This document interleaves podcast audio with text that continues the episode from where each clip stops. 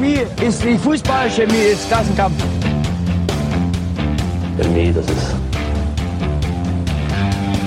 wie eine Sucht. Ja, meistens bei Menschen ist es so, dass sie äh, eigentlich unhaltbar sind. Aufstiegsspiele, Abstieg, Aufstieg, Deutsch, zehnmal deutscher Meister. Der kloppt die weit, weit nach vorne, nach Buri. Gewinnt das Kopfballduell zu Druschki. Der kann Ball überhaupt schießen. Und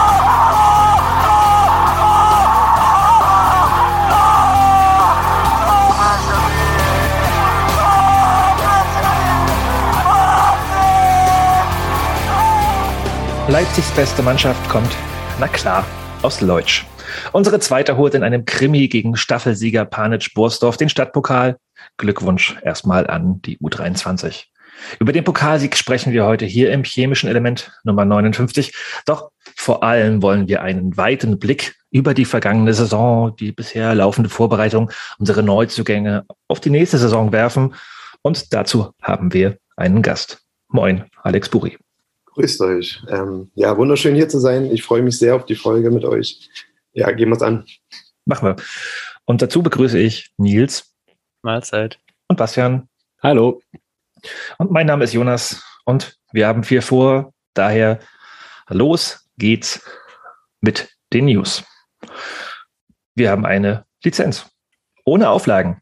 Die BSG Chemie erhält für die kommende Regionalligasaison äh, eine ja, Spielberechtigung ohne Auflagen. Wir hatten letzte Woche kurz gequatscht, wie das ist mit dem Flutlicht und es wird verzögert und da war so ein bisschen Fragezeichen, aber nach unserer Aufnahme entschied der NOFV der BSG Chemie eine Lizenz ohne Auflagen zu erteilen. Hey, Glückwunsch, wir dürfen spielen.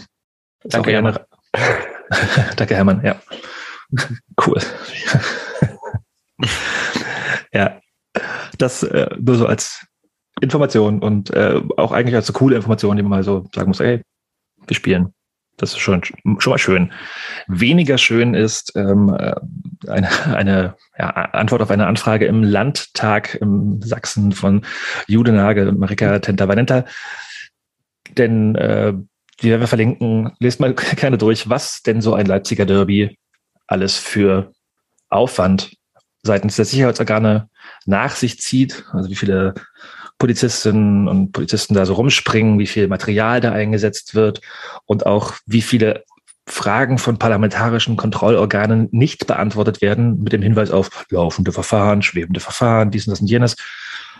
Fand ich auf jeden Fall sehr spannend, denn ja, die Hälfte der Fragen nur so übergangen und nicht beantwortet wurde. Bastian nickt. Willst du noch was dazu sagen?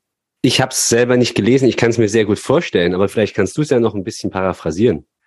Ähm, kann ich jetzt auf dem Stegreif nicht, denn äh, ich habe jetzt ich habe es gelesen, aber es ist auch schon ein paar Tage her. Ich würde es verlinken und einfach jedem beraten, sich mal in Ruhe das alles durchzulesen.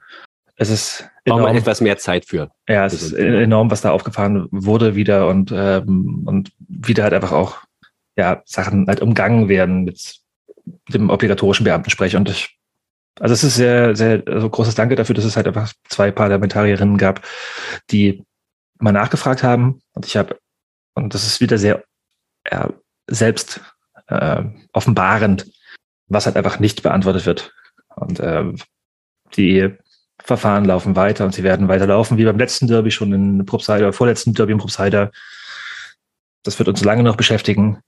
Und äh, ein erster Zwischenbericht, den kann man danach lesen. Ich, wir werden es verlinken. Guck gerne mal rein. Ähm, also ich kann dazu jetzt auch nicht mega viel sagen, weil ich weder Jurist bin noch diese Anfragen gestellt habe. Lest euch selber durch, vielleicht machen wir dazu nochmal was. Ähm, ich wollte es nur als, also ja, erwähnen, dass es das gibt. Guck rein, bleib kritisch und äh, seid solidarisch. Krasser Break. Jetzt werden wir völlig stylo. Ich meine, ähm, ich, ich sehe gerade die anderen drei und ich fühle mich gerade ein bisschen, bisschen, bisschen shady, dass ich hier quasi sagen, ich sitze hier gerade in einem, in einem Unterhemd bei 35 Grad in meinem Südseitenzimmer und ich würde jetzt gerne über den Style-Faktor der neuen Trikots reden. Es, Moment, es ist nicht irgendein Unterhemd, es ist ein Feinrip-Unterhemd. Das möchte man jetzt schon noch sagen. Weil Unterhemd, ja, gut. Ja. Äh, die neuen Trikots. Die neuen Trikots, die neuen Trikots. Und äh, wir haben schon intern ein bisschen diskutiert. Und ich weiß die Meinung von Bastian und Nils und ich würde jetzt einfach mal gerne den Menschen fragen, der die jetzt die ganze nächste Saison tragen darf. Alex, die neuen Trikots. Überragend. Überragend? Das ist erstmal das Wort, was ich, was mir direkt eingefallen ist äh, zu den neuen Trikots. Ich finde Grün und Weiß für mich die beste Kombi. Ähm, das weiß ich, weiß nicht. Also erstmal sieht man dann auch die Bräune ein bisschen mehr des Spielers. Das ist ja auch immer nicht ganz so unwichtig. Nein, Spaß. Ja, aber äh, ich, ich finde vor allen Dingen diese, ich weiß nicht, ob ihr das schon gesehen habt, aber in den Nummern ist ja nochmal wie so eine Linie so durchgezogen. Also quasi in einem weißen Trikot, grüne Nummer, dann wie so nochmal in der Nummer so nochmal so ein weißer Streifen. Das finde ich schon mal mega. Und ansonsten finde ich diese Kombination ähm, halt mit den weißen Trikots jetzt ähm, statt den schwarzen Trikots, ähm, weiß ich nicht, gefällt mir persönlich ähm, sehr, sehr gut. Und ich hoffe, dass wir dann bei den sommerlichen Temperaturen dann jetzt auch mit den weißen Trikots des Öfteren spielen werden. Das ist ein Argument, was ich verstehe, aber ich, ich finde persönlich, also ich bin, glaube ich, der kritischste von allen, was diese Trikots anbelangt. Ich glaube, Nils hatte ich schon hat schon, äh, welche, welche Nummer mache ich hinten drauf? Also ich finde diese, was du gerade meinst, die, die, die Rückennummern finde ich auch sehr schick gemacht. Mhm. Ich bin halt kein Fan von den, von diesen, also für mich wirken die Ärmel einfach so dran geklatscht, diese weißen Ärmel an den grünen Trikots. Ja, aber ich glaube, es ist trotzdem alles so eine Gewöhnungssache. Also zum Beispiel dieses eine Trikot damals, ähm, als wir gegen Regensburg gespielt haben mit diesen ähm, gelben Elementen, ähm, da war ich auch sehr skeptisch vorher, aber irgendwie, wenn man sich dann dran gewöhnt hat, fand ich das dann eigentlich sehr, sehr schön. Ich glaube einfach, das ist wirklich eine Sache von dann ein paar Spielen und dann hat sich das auch so ein bisschen eingegroovt in die Köpfe und also ja, also ich, ich weiß, was du meinst, dass das wie so aussieht, als wäre es dran genäht. Ähm, aber also wie gesagt, ich glaube, das ist einfach nur eine, eine Gewöhnungsfrage. Ansonsten finde ich diese, die, ähm, dieses äh, silberne, ich weiß jetzt gar nicht, dieses hologrammmäßige mit dem, mit dem Hackeball und mit dem Chemiewappen, so ein cooles Element und hinten steht ja auch ein äh, Leben, grün und weiß oder irgendwie sowas. Ein weißer Leben lang, ja. Hm. Ja, sorry. Ähm, genau, also so kleine Details dann, die machen es dann ja auch aus und deswegen so ein kleines Detail am Ärmel, dass der jetzt plötzlich weiß ist, ist vielleicht auch dann irgendwann dann nicht so schlecht. Genau, du sprichst es nämlich an. Also wir haben jetzt drei Trikotsponsoren auf dem Trikot. Bin ich jetzt auch nicht so der größte Fan von, aber ähm, ist auch vielleicht eine Notwendigkeit, aber ja, also ich bin noch, ich bin noch nicht persönlich hundertprozentig überzeugt, aber ich gebe gerne mal kurz das Wort ab an denjenigen, der sich, wie gesagt, sofort überlegt hat, welche Nummer kommt hinten drauf? Nils, was findest du an diesem Trikot so geil? Und welche Nummer kommt hinten drauf? das habe ich noch nicht entschieden, das muss ich noch auswürfeln. ähm, ja, also ich bin ja ein sehr großer Fan von so eher schlichten Trikots. Ähm, ich bin sehr, sehr froh, dass diese goldgelben Applikationen an den Ärmeln endlich weg sind. Ich glaube, da waren wirklich die wenigsten Fan von. Was natürlich nicht so cool ist, ist dieser Rückensponsor mit B&T. Ist natürlich ein wichtiger Sponsor, keine Frage, aber es ist aus, aus, aus Stylegründen so ein Rückenaufdruck unterhalb der Nummer. Ist nicht ganz so schön, gerade als Fußballtraditionalist. Ähm, ansonsten finde ich, wie gesagt, auch die Rücknummern sehr, sehr cool. Und auf jeden Fall auch die Hosen, die ja so eine Art Basketball-Style haben, würde ich mal sagen, die da so an der Seite so ein bisschen eingeschnitten sind. Finde ich sehr, sehr cool. Werde ich mir aus Kostengründen aber wahrscheinlich erstmal nicht kaufen. ähm, denn das Trikot ist auch mal teurer geworden, muss man sagen muss. Ähm, ich glaube, letztes Jahr waren es 59 Euro, dieses Jahr 69. Ähm, ist schon ein kleiner Preisanstieg. Ich werde es mir, wie gesagt, trotzdem sehr, äh, sehr, sehr gerne kaufen. Und ähm, werde mich aber trotzdem auch für das rein Weiße entscheiden, nicht für das grün-weiße. Und was ich noch sehr cool finde, ist, dass das Logo so etwas eingefärbt ist. Also sprich, dass es nicht, äh, dass es mit dem Golden C ist, sondern dass es an das Trikot angepasst wurde und eingefärbt wurde. Wo auch nicht jeder Fan von ist, auch in CE-Kreisen. Du, du sprichst einen ganz interessanten Punkt an, weil das einer der, ich finde, wenn man jetzt so traditionalistisch argumentiert, noch schlimmsten Punkte oder schwierigsten Punkte vielleicht ist, nämlich dass das, dass das Fünfeck anders aussieht, als es eigentlich das offizielle Vereinslogo ist. Ähm, das ist durchaus streitbar, finde ich, und gab dazu auch schon die eine oder andere Diskussion. Stört mich persönlich jetzt nicht ganz so, aber ich kann das noch am meisten nachvollziehen, muss ich ganz ehrlich sagen. Also ich bin am größten, also am meisten Fan von, von den Hosen. Die finde ich nämlich total schnieke. Und bei den Trikots, also komplett weiß, hm, bin ich nicht so der, nicht so der Mega-Fan von. Und bei den grünen, ah, also die Hosen, also ich habe heute mal, ich war jetzt Tag in Urlaub und habe gedacht, oh, kurze Hosen, ja, ne, neue, neue Trikothosen, das würde ich mir, glaube ich, am ehesten zulegen, weil die sind wirklich, finde ich, sehr schick. Bei den Trikots bin ich, wie gesagt, noch kein Fan, aber vielleicht hat Alex recht und man gewöhnt sich einfach daran. Krass, also die Hosen, als ich die jetzt äh, anhatte bei der Präsentation, war gar nicht mein, also jetzt nicht gar nicht, gar nicht mein Ding, aber ganz, also ganz schwierig, wenn man halt immer so äh, diese relativ so leichten Hosen so gewöhnt ist, weil die sind jetzt halt so relativ steif. Ähm, so beim Das, das, das sieht man auf den Bildern nicht. Das, ja, ja, ja, das wollte ich jetzt gerade noch hinzufügen. genau. Aber ich glaube, das ist so ein Ding, äh, woran ich mich dann äh, so äh, erstmal gewöhnen muss, so drei, vier Spiele. Ähm, weil das ist dann schon so ein anderer, ja, so ein anderer Tragekomfort dann. Aber ja, es, war, es bringt dann wahrscheinlich auch die Zeit dann mit sich. Dann Also Spielt das denn eine Rolle? Ja, genau. Also und wie- ich kann auch noch sagen, also ich so die ersten zehn Minuten wahrscheinlich im Spiel, ähm, ich bin ja sowieso jemand, der dann immer in seiner Hose so rum äh, zupft, falls euch das schon mal, das schon mal mitbekommen habt, äh, so eine Macke. Ähm, ja, das, da werde ich mich dann wahrscheinlich umgucken, wenn die dann nicht mehr so einfach dann runterzuziehen geht oder so, keine Ahnung. Aber ich glaube, dann irgendwann ist man so äh, fokussiert im Spiel, dass es dann egal ist, welche Hose man anhat oder ob man gar keine Hose anhat. Also, Aber es ist ein anderes Material quasi auch als, als letztes Jahr vom Stoff her. Ja. ja, genau. genau, genau. Aber beim Trikot auch, oder? Nee, beim Trikot nicht. Also die Trikots sind kompletter gleicher Stoff. Die Stutzen sind bei dem weißen Trikot ähm, ein bisschen dicker ähm, als bei dem grünen Trikot. Ich weiß nicht, das wird vielleicht auch noch geändert sogar, aber da habe ich jetzt auch nicht so die Informationen. Aber wie gesagt, die Hose ist halt von grün zu weiß schon ähm, was anderes, ja. Vom Stoff her. Und äh, also jetzt mal so, also du meinst, du gewöhnst dich dran, na klar, irgendwie, aber ist das ein Nachteil für die BSG Chemie, dass wir jetzt festere Hosen haben? Werden wir deswegen absteigen? Werden wir deswegen den Pokal nicht holen? Hm. Ist das irgendwie, also Gute, gute Dis- Diskussion für, fürs Forum. okay. Ich will es halt auch nicht so weit- treiben, weil ich finde es ganz, ganz spannend, dass wir, also im Endeffekt muss sich jeder seinen eigenen äh, Twist daraus machen und seine eigene Entscheidung fällen, ob man sich das, sich das kauft. Also ich fand die Hosen sehr schick, wenn du sagst, sie sind halt so schwer. Wobei ich meine, gut, Schick sind sie. Also jetzt rein Mhm. optisch, als ich das gesehen habe, fand ich das auch mega mit dem, was so ein bisschen halt reingeschnitten ist, halt wie Mhm. so eine Basketballhose, genau. Und sie sieht ja dann auch so ein bisschen breiter und länger halt aus, was ja eigentlich auch so mein Fall ist. Ähm, aber wie gesagt, der Stoff, daran müsste ich mich erstmal gewöhnen, aber ich habe schon von, also es ist ganz unterschiedliche Meinungen auch bei den Jungs. Also der eine findet die mega geil, der, dieser neue Stoff, und der andere sagt halt, ist eine Gewöhnungssache. Also das wird, wird sich aber dann mit der Zeit auf jeden Fall einpegeln. okay. Ja. Optional spielen wir einfach in so einer Trikots von Cottbus. Die haben doch allen gefallen. Ja, Ja, oder man macht wieder so ein Fürstenwalde-Ding. Entschuldigung, Fürstenwalde Gedächtnistrikots wären auch ganz nett. Also könnte ich sagen, so aufgestickte. Also da, da fühle ich mich auch nicht schlecht mit meinem, mit meinem, mit meinem Unterhemd hier. Äh, äh, ein Thema, also jetzt mal ein bisschen, äh, ja, mehr Content. Also wie gesagt, Trikots, äh, ich glaube, da kann man sich lange drüber streiten, aber ich spreche Trikots ist schon wichtig, also ganz ist schon ehrlich. wichtig, ja, aber ich würde jetzt, also es ist, glaube eine Sache gibt's, die ist noch ein bisschen wichtiger vielleicht, denn ähm, es gibt einen Nachfolger für Stefan Karauer als Kapitän der BSG Chemie und wir haben hier jemanden sitzen, der bei der Wahl anwesend war und äh, als Vizekapitän gewählt wurde und ich würde gerne mal wissen, so, ey, wie läuft das eigentlich ab, Alex? Habt ihr da da gesessen in der, äh, in der Kabine und habt ihr Zettelchen ausgefüllt oder wie wird das, wie wurde das gewählt?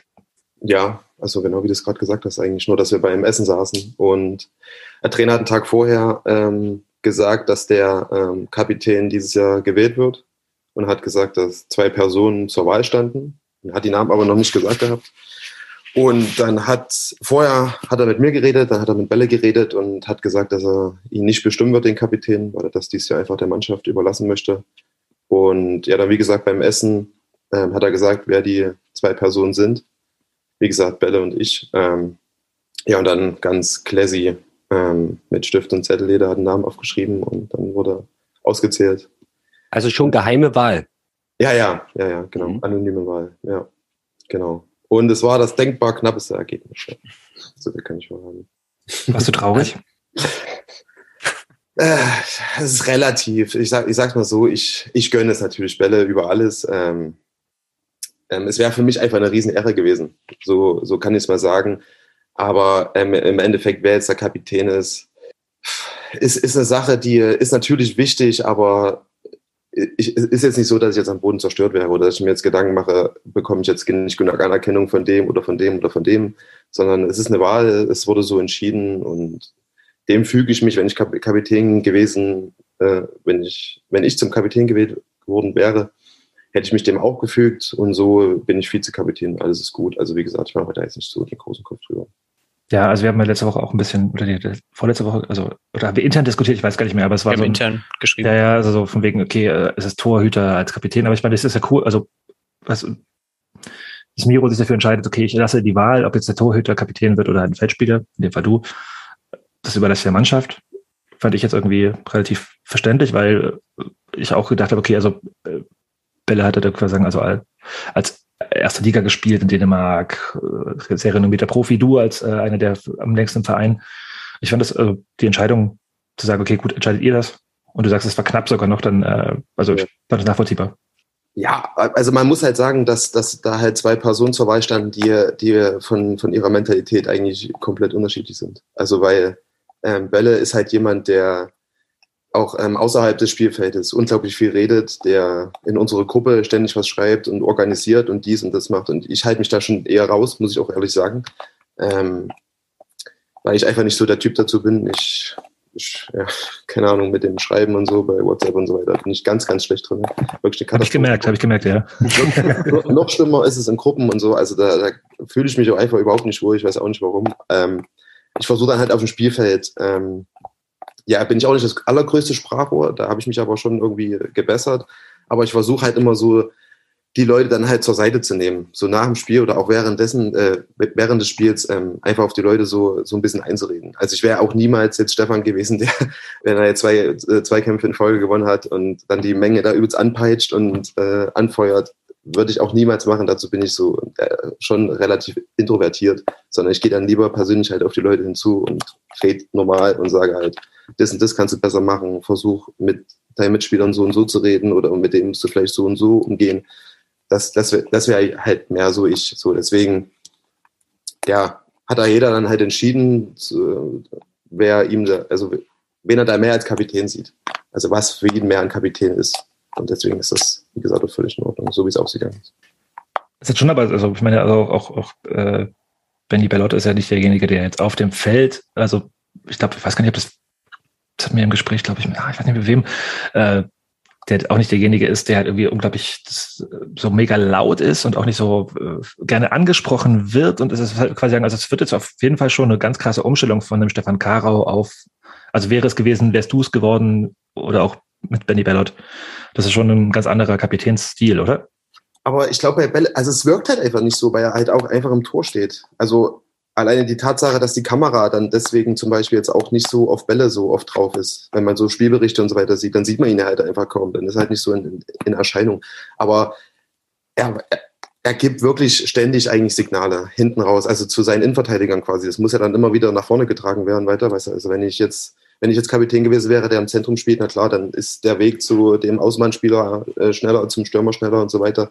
Deswegen wirkt das, glaube ich, einfach nicht so, dass Bälle viel redet, aber es einfach dann nicht so ankommt. Aber das macht er auf jeden Fall. Also er gibt ständig irgendwelche Kommentare von sich und also produktive Kommentare von sich. Und, ja. Ist jetzt, ist jetzt nicht so, als ob ich die Kameraperspektive hätte, sondern ich habe die vom, vom, vom, vom Fanblog.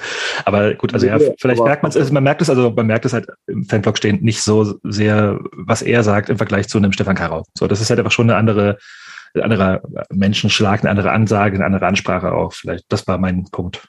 Ja, ja, aber, aber so, aber Stefan ist halt auch so eine andere Figur. Also da ähm, sind die Augen halt dann auch öfter einfach bei ihm als jetzt so bei Bälle. Ich glaube, Bälle muss dann da in den Kapitänsrolle jetzt auch noch mehr hineinwachsen. Und die Leute werden jetzt öfter zu ihm gucken und ich glaube, da wird man jetzt schon das Öftere mitkriegen, dass er jetzt, ähm, dass er sowieso schon immer viel redet und jetzt wahrscheinlich auch noch mehr reden wird. Also ich glaube, da muss er dann halt auch so ein bisschen dann noch mehr reinwachsen. Und kann man da jetzt auch erwarten, dass er zum Beispiel bei einer sehr strittigen Entscheidung an der Mittellinie auch über den halben Platz läuft und dann den Schiedsrichter belegt. Ist das sowas, was auch dazugehört für dich zum Kapitän oder äh, sollte man eher dann da auch Ruhe bewahren und diplomatischer vorgehen? Äh, es gehört schon dazu für mich doch. Also würde ich schon sagen. Außer es ist jetzt, also so, also bei einer irgendwas, bei irgendwas Unnötigen dann natürlich nicht, aber ähm, wenn es jetzt wirklich eine, eine entscheidende Szene ist, oder jetzt zum Beispiel im Derby, es ist eine übelst strittige Szene, dann würde ich auf jeden Fall auch, wenn ich im Tor stehen würde, dann auch dahin rennen und Kapitän wäre. Ähm, ja, aber ansonsten, ich weiß nicht, stelle ich mir das halt immer schwierig vor. So. Also jetzt Manuel Neuer, der rennt da jetzt auch nicht ähm, über, immer über einen halben Platz. Und also das, ähm, also jetzt mal, also ganz ehrlich, so rein objektiv gesehen, würde ich halt immer eigentlich einen Spieler nehmen. Also au außer es gibt jetzt wirklich keine Person, ähm, die jetzt da irgendwie in Frage kommen würde, aber ist jetzt wirklich nur rein objektiv gesehen, ähm, ohne jetzt irgendwelchen Menschen jetzt nahe zu treten wollen. Du meinst den Feldspieler? Ja, ja, ja, genau, genau. Also weil der halt einfach agil auf dem Platz ist und ähm, ja, in jeder Situation und überall halt mit dem Schiri reden kann und er darf es ja als einziger, weil er der Kapitän ist, ja, sich zeigen, ähm, in, Ja. inwieweit der Bälle immer bereit ist, die äh, 70, 80 Meter Sprints zu absolvieren. Wir werden darauf achten. Ja. ja. Vielleicht gibt's ja dann auf dem Platz in der Praxis so eine Art Rollenteilung oder so, dass man dann, oder weil du hast das jetzt so kategorisch ausgeschlossen, es ist dem Kapitän vorbehalten, also ausschließlich ihm, äh, so eine Lautsprecherfunktion auf dem Platz einzunehmen, also auch gegenüber dem Schiedsrichter oder so. Ähm, das ist schon so ein, ich sage jetzt mal, ungeschriebenes Gesetz auf dem Platz. Das kann man jetzt auch nicht brechen, dass du jetzt zum Beispiel als Vizekapitän sagst, hey komm, der Torwart steht da jetzt gerade 50 Meter woanders und jetzt äh, renne ich jetzt einfach mal hier hin. Boah, Das weiß ich nicht. Ähm, kann ich dir wirklich gar nicht so sagen. Ich, ich glaube aber, es ist einfach eine Kommunikationssache mit dem Schiri.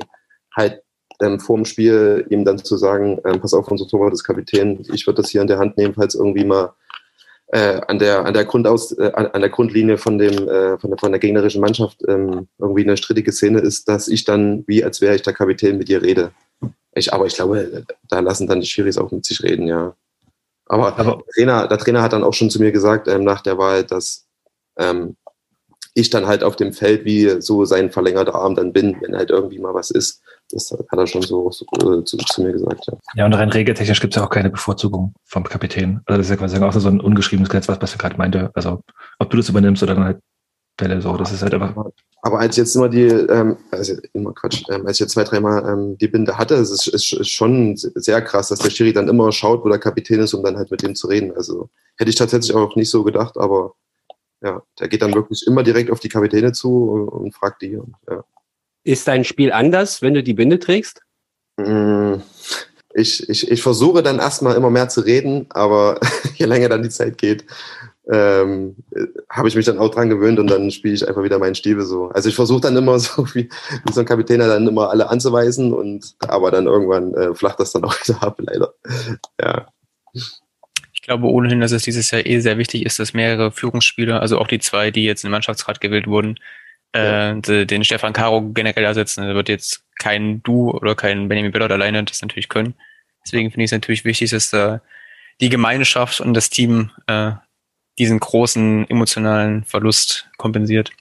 Genau, absolut. Und ich glaube, da sind wir halt auch in, in dem Mannschaftsrat jetzt gut aufgebaut, weil Masti hat sich jetzt in dem einem Jahr super integriert, ist auch so ein, außerhalb des Platzes auch so ein Sprachrohr, der immer wieder gute Sachen mit reinbringt und äh, Sure ist auch mittlerweile schon fast Verbotschemiker. Also genau, und an uns obliegt das jetzt halt, das alles so ein bisschen zu tragen und die schweren Fußstapfen von Stefan Saar zu treten. Und das hat auch der Trainer auch so betont, ähm, dass das jetzt halt nicht nur an Bälle liegt, sondern halt, dass da jetzt vier Säulen quasi sind, die das jetzt vorrangig primär ähm, tragen, diesen, diesen Verlust von Stefan. Also nochmal kurz zusammengefasst, der Mannschaftsrat besteht aus dir, Benny Ballot, Achso, ja, Lukas Surek und Dennis Mast. genau, genau. Genau. Wie, wurden, äh, wie wurde denn der Mannschaftsrat komplettiert? Auf welche Art und Weise? Der wurde bestimmt vom Trainer. Mhm. Genau. Also das habe ich tatsächlich auch so, glaube ich, zum ersten Mal, ähm, also jetzt völlig ohne Wertung, ähm, mitbekommen, dass das bestimmt wurde. Ähm, er hat, wie gesagt, mit Welle und mit mir vorher nochmal geredet, wen wir so ähm, ja, in der Hierarchie relativ weit vorne sehen. Und da haben wir halt ähm, unsere Meinung gesagt. Ich, also das, das war jetzt keine Grundlage, dass er jetzt dafür die Leute bestimmt. Ich glaube, ähm, uns vier hat er sowieso schon auf dem Zettel eigentlich gehabt. Genau, ja. Das vielleicht zum Mannschaftsrat und zum neuen Kapitän. Du kommst gerade relativ frisch aus dem Trainingslager und ihr hattet auch schon das erste Testspiel. Ähm, wie war's? Ja, durchaus anstrengend, ja. Es gab halt, es gab ja diesmal keinen keinen äh, Vlog, Vlog irgendwie wie letztes Mal. Deswegen haben wir relativ wenig von mitbekommen. Aber kannst du gerne ein bisschen Eindrücke schildern? Also anstrengend kann ich mir, was letztes Mal wahrscheinlich auch schon, da haben wir mehr Bilder bekommen. Ähm, plauder mal gerne ein bisschen aus dem Nähkästchen. Ähm, ja, also ich, ich war jetzt, oh, ich weiß gar nicht, ob ich überhaupt schon mal im Sommer im Trainingslager war. Und wenn, dann war es ewig her. Aber es ist wirklich schon mal was tatsächlich, was komplett anderes als im Winter, weil einfach, wenn der Planet dann brennt und dann musst du früh äh, mit Erik deine Runden drehen, ähm, früh um halb sieben haut er dich raus, dann läufst du erstmal ein Stündchen und dann ist gleich 9 Uhr Training, dann Mittagessen. Also im Endeffekt, du bist nur am Trainieren und am Essen. so die Freizeit, die nutze dann so ein bisschen, um Schlaf nachzuholen, aber ja, es ist einfach, ja, so, so ein bisschen halt auch zu mürben, sage ich mal. Ähm, Es gab jetzt diesmal keine, keine Dartscheibe und äh, witzige Aktivitäten und so, weil es einfach, weil ihr alle fertig wart, oder? Ja, schon. Also, also weil, der, weil, weil die Temperaturen, also wenn es dann halt noch so heiß ist, ist es einfach nur, ja, wie gesagt, übelst anstrengend, übelst zermürbend und dieser Gedanke dann am nächsten Tag dann wieder früh raus zu müssen und äh, aber ich sag mal, wir, wir haben dann trotzdem immer den Abend auch immer noch ganz gut genutzt, ähm, haben uns dann immer noch mal ein bisschen getroffen mit, mit der Mannschaft, ähm, ein, zwei Bierchen getrunken und ein bisschen gequatscht und das war dann immer das Schöne, sag ich mal, am ganzen Trainingslager und dann am letzten Abend halt auch mal ein Bierchen vielleicht auch mehr getrunken, dann wurde es auch lustig, alles im Rahmen natürlich. Ähm, aber ja, im, im Endeffekt, wie man äh, sich so ein Trainingslager halt vorstellt und jetzt so große verrückte Sachen sind nicht passiert, ähm, eigentlich, weil wie gesagt, trainierst, du isst, du schläfst und der letzte Abend ist ein bisschen lustig. Genau. In der Außenwahrnehmung hatte das vorhergehende Trainingslager im Winter in Teistungen einen sehr, sehr positiven Aspekt, äh, Effekt, weil ihr zumindest danach eine richtig gute Serie gespielt habt, Rückserie. War das jetzt vom Gefühl her ähnlich, dieses Trainingslager, oder doch anders? Ne, nee, doch ähnlich, würde ich sagen. Also vor allem jetzt ähm, die drei neuen Jungs, also Till und ähm, Maximilian, die haben ja vorher schon immer mal bei uns mittrainiert, aber Yannick, ähm, Manni, also Manasseh, Eschele und ähm, der Philipp Harand, Harry, der, die haben jetzt sogar schon Spitznamen nach so einem Trainingslager. Ich glaube, das sagt dann schon mal viel aus. Ähm, ja, die, die, also das, das, das ist dann halt wichtig, dass wenn man zusammensitzt ähm, und natürlich auch mit den Bierchen dann mit den Jungs dann auch mal ins Gespräch kommt, sich austauscht, wie, war- wie war es vorher. Dann fragen sie auch, wie ist Chemie, wie ist das mit den Fans und so weiter und wie ist das Derby und wie ist das. Und ich glaube, das ist halt immer schwierig, wenn so ein normales Training ist, halt mit den Jungs dann in sowas in, in Gespräch zu kommen und so. Von der In- Integration ist das dann schon immer ganz wichtig, so ein Trainingslager und das schweißt auf jeden Fall zusammen, definitiv. Und du hast ja jetzt auch nicht widersprochen zu dem, was ich gesagt habe, dass im vergangenen Winter war schon sehr positiv in der Gesamtwirkung. Ja, ja, ja, ja, auf jeden Fall. Also dafür ist allgemein immer so ein Trainingslager wirklich immer eigentlich ganz gut, muss man sagen. Ja. Also, ob das jetzt dann genau an so mit den Ergebnissen dann ähm, harmoniert, dass wenn man, wenn du ein Trainingslager hast, dann automatisch gleich ähm, gut spielst. Also da gehört dann immer schon mehr dazu, mehrere Faktoren spielen eine Rolle, das, ist- das ist klar. Aber so sage ich mal, für den ein oder anderen Prozent mehr, ähm, um die Ergebnisse dann zu erreichen, ist es dann schon wichtig, so ein Trainingslager. Ja. Dann sprechen wir doch mal kurz über das Testspiel. Ähm, ich meine, ich habe davon, wie gesagt, nichts gesehen. Es gab jetzt auch, also ja, gegen Nürnberg 2 gab es eine 0 zu 1 Niederlage. Ja. Glaube ich, ja, ne? Wie war das Spiel? Also, wie war es das erste Mal denn auf dem Platz und äh, auch vielleicht mit den ganzen neuen Konstellationen, dem neuen Mannschaftsgefüge, den Neuzugängen? Ähm, also, ich habe jetzt auch keinen Spielbericht gelesen, to be honest. Ähm, wie hat sich angefühlt, dann nach, nach so ein paar schweren Tagen da irgendwie zu spielen? Ich weiß gerade gar nicht, aber ich glaube, das war direkt ja am ersten Tag. Ja, wir haben direkt am ersten Tag gespielt. Also wir hatten auch gar nicht ähm, vorher trainiert, oder? Ja, nee, nee, nee, genau. Wir sind angekommen, Kaffee getrunken und dann ähm, direkt gegen Nürnberg gespielt. Ähm, ja, es war, es war eigentlich ein Spiel auf Augenhöhe, ähm, muss man so ähm, äh, eigentlich, eigentlich sagen. Jeder hatte eigentlich, sage ich mal, drei, vier hundert- hundertprozentige, die wir, ähm, die sie hätten machen können. Und Nürnberg hat dann, glaube ich, einen direkten Freistoß, hauen sie rein nach einem individuellen Fehler von uns. Aber ja, aber so zum, zu, zum Reinkommen war das eigentlich ein sehr gutes äh, Testspiel, weil die haben eigentlich auch einen sehr gepflegten Ball gespielt. Wir haben eigentlich, fand ich, muss ich ganz ehrlich sagen, auch schon gut Fußball gespielt. Und da hat man auch gesehen, dass sie, auch dass die neuen Jungs da uns auch wirklich weiterbringen, fußballerisch.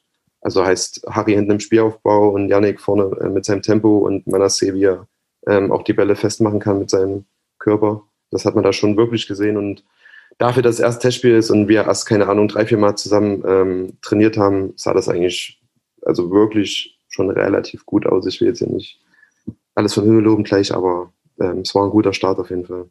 Ja, äh, ich glaube, Nils wird jetzt die Tage auch in die Lausitz fahren, wenn ich es richtig im Kopf habe, und äh, euch dann ein bisschen genauer unter die Lupe nehmen und dann können wir nächste Woche mal ein bisschen, ein bisschen mehr vielleicht äh, drüber quatschen. Ich hatte gerade falsch im Kopf, dass, äh, dass, dass, dass es im Laufe des Trainingslager gegen Mitte, Ende war, aber gut, wenn du sagst, es war am Anfang, dann Ja, das war, das einfach nur so ein, so ein Einstieg in das Trainingslager. Ähm, äh, ich habe ja bei den News, wir sind immer noch mittendrin in der Vorbereitung auf die eigentliche Folge, äh, noch ein Hinweis sei gestattet, dass es immer noch keinen Spielplan gibt und der soll wohl morgen rauskommen. Das ist so der, das, äh, was, was man überlegt. Oder weißt du da mehr? Also kommt er wirklich am, am Dienstag? Soll der am Dienstag kommen? Weißt du da was? Ja. Das ist, das, das geistert so bei Twitter rum. Ich weiß nicht, ob das stimmt. Äh, also Hans meinte bloß jetzt auf jeden Fall ähm, Mitte, Ende der Woche soll rauskommen, aber eine genaue Info hat er auch nicht. Ich keine Ahnung, was sie da mal für Faxen machen, dass sie dann nicht mal irgendwie was festlegen können. Naja, also ich habe auch, also my, my, my guess war, was, dass das, äh, also es hat zwischen der Bekanntgabe der DFL, also erste, zweite Liga, und der Bekanntgabe für die dritte Liga eine Woche gedauert. Und es läuft ja von oben nach unten und ich kann mir durchaus vorstellen, dass die Regionalligen auch eine Woche brauchen, um sich darauf einzustellen, was halt irgendwie in oberen Ligen läuft, weil natürlich da auch irgendwie abgestimmt werden muss, wer, wann, wie, wo und äh, also deswegen äh, bleiben wir gespannt. Äh, kann sein, dass er morgen rauskommt. Dann hauen wir den auf jeden Fall auf Twitter raus und dann quatschen wir nächste Woche drüber. Aber Bu, hast du einen Wunsch zuerst zu Hause oder auswärts? Und warum? Also ich fände Erfurt tatsächlich ähm, ganz interessant. Ähm, dann ja, aber in äh, Deutsch, oder? Ja, dann ja in Deutsch. Also zu Hause gegen Erfurt. Das, das wäre schon, eine, äh, ja, ich glaube, ein sehr guter, guter Start, weil wir ewig nicht mehr gegen die gespielt haben und ja, ich, ich weiß gar nicht, vor wie vielen Jahren haben wir gegen die gespielt? Und da hatten wir, glaube ich, nur das Heimspiel. Nee, wir haben das auch Auswärtsspiel gespielt. Ja. Wir hatten nur das 2019 ein 0-0. Ja, ja, ja. Im September. Nur das Auswärtsspiel, das 0-0, genau. Und zu Hause, haben wir da überhaupt gegen die gespielt damals oder sind die vorher dann. Corona zum Opfer gefallen, oder? Ja, war das? Genau. Nee, die Insolvenz zum Opfer gefallen, die, Corona. Die, die, Insolvenz? Doch auch Corona, also klar, die haben, also, das auch, also, die haben irgendwann dann so, wer, also, ah, uh, uh, müsste mal nachgucken. Ja, die sind schon vor Corona abgemeldet gewesen. Genau. Ja, aber äh, Ah. Aber das Ding, es gab keine Rückrunde und ich glaube, ja. sie hätten auch noch außer Konkurrenz gespielt. Ich weiß nicht, aber auf jeden Fall haben wir nur in Erfurt gespielt. Nee, wir haben die zu Hause noch nicht gehabt. Seit ewig. Genau. genau. Aber die haben schon den Spielbetrieb vorher, vorher eingestellt, bevor die Corona-Pause kam. Das würde ich sagen. Okay. Gut. Belief Nils. Yes. immer, immer, immer. aber okay, also, das ist ja ein sehr klarer Wunsch. Ähm, Erfurt zu Hause wäre was. Mal gucken. Ja. Ja. Also so ein Derby zum Auftakt hättest du jetzt nicht gerne. Hat man auch schon mal. Hat man ja schon mal zu Hause. Ja, ja. ja. Muss aber auch nicht sein, ne? Greifswald auswärts. Nee, die spielen ja wahrscheinlich nicht in Greifswald. Das wäre dann auch irgendwie, die spielen in Neustrelitz. Spielen in Rostock oder, gegen oder in Rostock. Ja. Das will man dann, glaube ich, auch. Ist das jetzt haben. safe? Ja? Ich dachte, das, äh, ich dachte, Na, die kriegen das hin. Die so habe ich es jetzt vernommen, dass die jetzt zumindest nicht äh, mit dem Punktspiel Start ihr Stadion fit haben. Die bauen ja noch genau. Mhm. Ja. Das wäre das wäre schon maximal schade, gegen Greifswald zu spielen, auswärts, aber nicht in Greifswald, fände ich jetzt. Persönlich. Aber ein Ostseestadion hätte auch was vielleicht. Also. Okay. Ja, gut, das wäre aber auch ein sehr, sehr, sehr wildes Spiel, also auf den Rängen. Wenn Dynamo Landespokal kommt, ist das auch egal. Ja, aber das muss auch alles nicht sein. ja. Ähm, Schmerzverzerrtes Gesicht bei Alex Buri jetzt gerade. ja, Rostock und Chemie, ich weiß nicht. Ne? Die vertragen sie jetzt auch nicht so sehr. Ne? Ja, und dann noch Greifswald dazu. Also ja, das, ist, das wäre dann auf jeden Fall echt eine ganz komische. Aber äh, ich, hat, hat Greifswald eine, eine krasse Base? Ich glaube, da gibt es eher so Interesse jetzt gerade. Also ein allgemeines gesteigertes ja. Interesse, aber jetzt keine ja. richtige Base. Fanszene, ich weiß jetzt nichts von. Also also bestimmt hatten die 400 Zuschauer in der Liga im letzten Jahr. Ja. Und wenn halt die ist wahrscheinlich auch, äh, also was da aktiv, gibt es aktive, ich weiß gar nicht, aber die haben wahrscheinlich auch nichts gegen Rostock, kann ich mir nicht vorstellen, weil aber mm, mm, das, da, da stoche ja, ich auch. Ist ja alles mit Hansa da oben, das ist ja auch ja, schwer, ja, nicht ja, anders. Eigentlich geht ja quasi sagen auch Hansa-Gebiet in äh, Pankow los, von daher. Spätestens. ähm, ja, der letzte Punkt der News leitet dann quasi auch äh, das nächste Thema ein. Denn ich würde gerne mal kurz so einen kleinen Rückblick geben auf den Samstag. Wir haben ja vor, vor zwei Wochen, war es glaube ich, drei Wochen, ich weiß gar nicht mehr genau, mit Dennis Kurich und Erik Peters gesprochen über unsere zweite Mannschaft nach dem Halbfinale im Stadtpokal und ein bisschen über die Großfeldmannschaften gesprochen. Und ja, wie gemalt hat äh, der besagte Erik Peters auch dann das 1 zu 0 für Chemie im Stadtpokalfinale geschossen. Und ich würde kurz mal kurz äh, ja, meine Eindrücke aus Panitsch-Borsdorf hier erzählen, denn es war ein, ein äh, ach, Ha, da kriege ich hier gerade eine Nachricht. Lochi, Lochi, schalte ich rein. Jetzt wird's wild. Jetzt wird's wild, jetzt wird's wie immer wild, aber äh, Lochi hat mich nach, nach, nach, nach Panisch hingefahren und äh, guten Tag, guten Tag, guten Tag, Lochi. Über das Thema willst du mitreden, ne? Also Lochi hat mich hier abgeholt im, im Leipziger Süden, wir sind dann rausgefahren nach Panitsch und äh, haben da ein auch wirklich wildes Fußballspiel gesehen, was unsere zweite am Ende gewonnen hat, soweit, aber äh, Lochi, guten Tag. Ja, hi. Ähm, ja, also wildes Fußballspiel. Es war, sag mal so, die letzten, jeweils letzten zehn Minuten des Spiels, also sowohl der äh, regulären Spielzeit als auch der Verlängerung haben darüber hinweg getäuscht, was für ein absoluter Dreckskick das sonst war. Ähm, aber aus Spaß hat es trotzdem gemacht. Kann ich kurz Also mal einsteigen mit der, mit der, mit der, mit der, mit der Szene der Ankunft? Wir sind reingelaufen in diese, auf diesen Sportplatz und es türmte sich vor uns ein riesig großer Sandhaufen auf. Quasi sagen so, äh, im Gästeblock war ganz, ganz viel Sand getürmt und wir dachten so, ah, Christian Benbenek. der liegt, da, mit- der liegt da mittendrin, wir sind endlich wieder in Leutsch. So, das war, Äh, ja, also ähm, ja, es war halt Stadtpokalfinale. Es ging für beide Mannschaften natürlich um was, das hat man gemerkt. Äh, ich glaube, Stadtliga-Fußball ist in den meisten Fällen eh auch eher schwer zu sehen äh, oder anzusehen. Und wenn es um was geht, dann das hat man schon deutlich gemerkt, wobei ähm, unsere Jungs wirklich die ersten 15 Minuten richtig geil Druck gemacht haben. Ähm, Panic auch komplett geschwommen hat und Chemie da schon hätte ein, zwei Dinger machen können. Und ja, dann ist das aber zusehends verflacht alles. Und äh, ja, wie gesagt, es war sehr warm. Es waren doch recht viele Leute von uns da. Ähm, und ja, es wurde mit zunehmender Spielzeit natürlich immer enger. Und äh, die Panitscher waren jetzt auch nicht die, äh, sag ich mal, äh, sympathischsten Spieler, was der Stimmung im Block bei uns natürlich auch gut getan hat. Und äh, demnach wurde das Ganze dann auch ein bisschen hitzig. Es wurde schön gepöbelt. Das war ein richtig schöner Amateurfußball-Samstag, den wir da erlebt haben. es gab auch äh, kurz, kurz vor, kurz vor äh, Ende der ersten Halbzeit kam ein Hubschrauber. Ähm, also wir standen halt da und dann kam so ein ADAC-Hubschrauber und der drehte so Runden über den Platz und ich war halt so, hey, was geht denn jetzt ab? Und dann landete halt ein, ein, ein, ein äh, Rettungshubschrauber mitten auf dem Platz und das Spiel war erstmal kurz unterbrochen, weil sich ein äh, Kind irgendwie beim Klettern verletzt hatte, so in der Nähe des Platzes. Gute Besserung an der Stelle. Auf jeden Fall war erstmal dann kurz die erste Halbzeit unterbrochen und die Halbzeitpause wurde quasi sagen vorgezogen. Es war alles sehr, sehr, sehr, sehr wild und sehr Amateur-Fußball-Style und ja, wir standen halt da irgendwie eine halbe Stunde oder war so lange. Also die nicht. Mannschaften sind auch, diese Mannschaften sind auch mehr Genau. oder weniger äh, von sich aus vom Platz gegangen, weil der äh, Hubschrauber da halt runterkam von der Polizei war bis zehn Sekunden vor dem äh, endlichen Landemanöver des Hubschraubers nichts zu sehen und nichts zu hören. Ähm, aber ja, mein Gott, also es wurde dann die Halbzeitpause dafür genutzt. Der Junge wurde auch nicht abtransportiert. Es ging dann, glaube ich, alles relativ klimpflich ab. Ähm, und ja, es gab Halbzeitpause war ein bisschen verlängert. Aber äh, ja, dadurch, dass eben die Halbzeitpause damit eingeflochten wurde, war das jetzt auch nicht so viel Zeitverlust.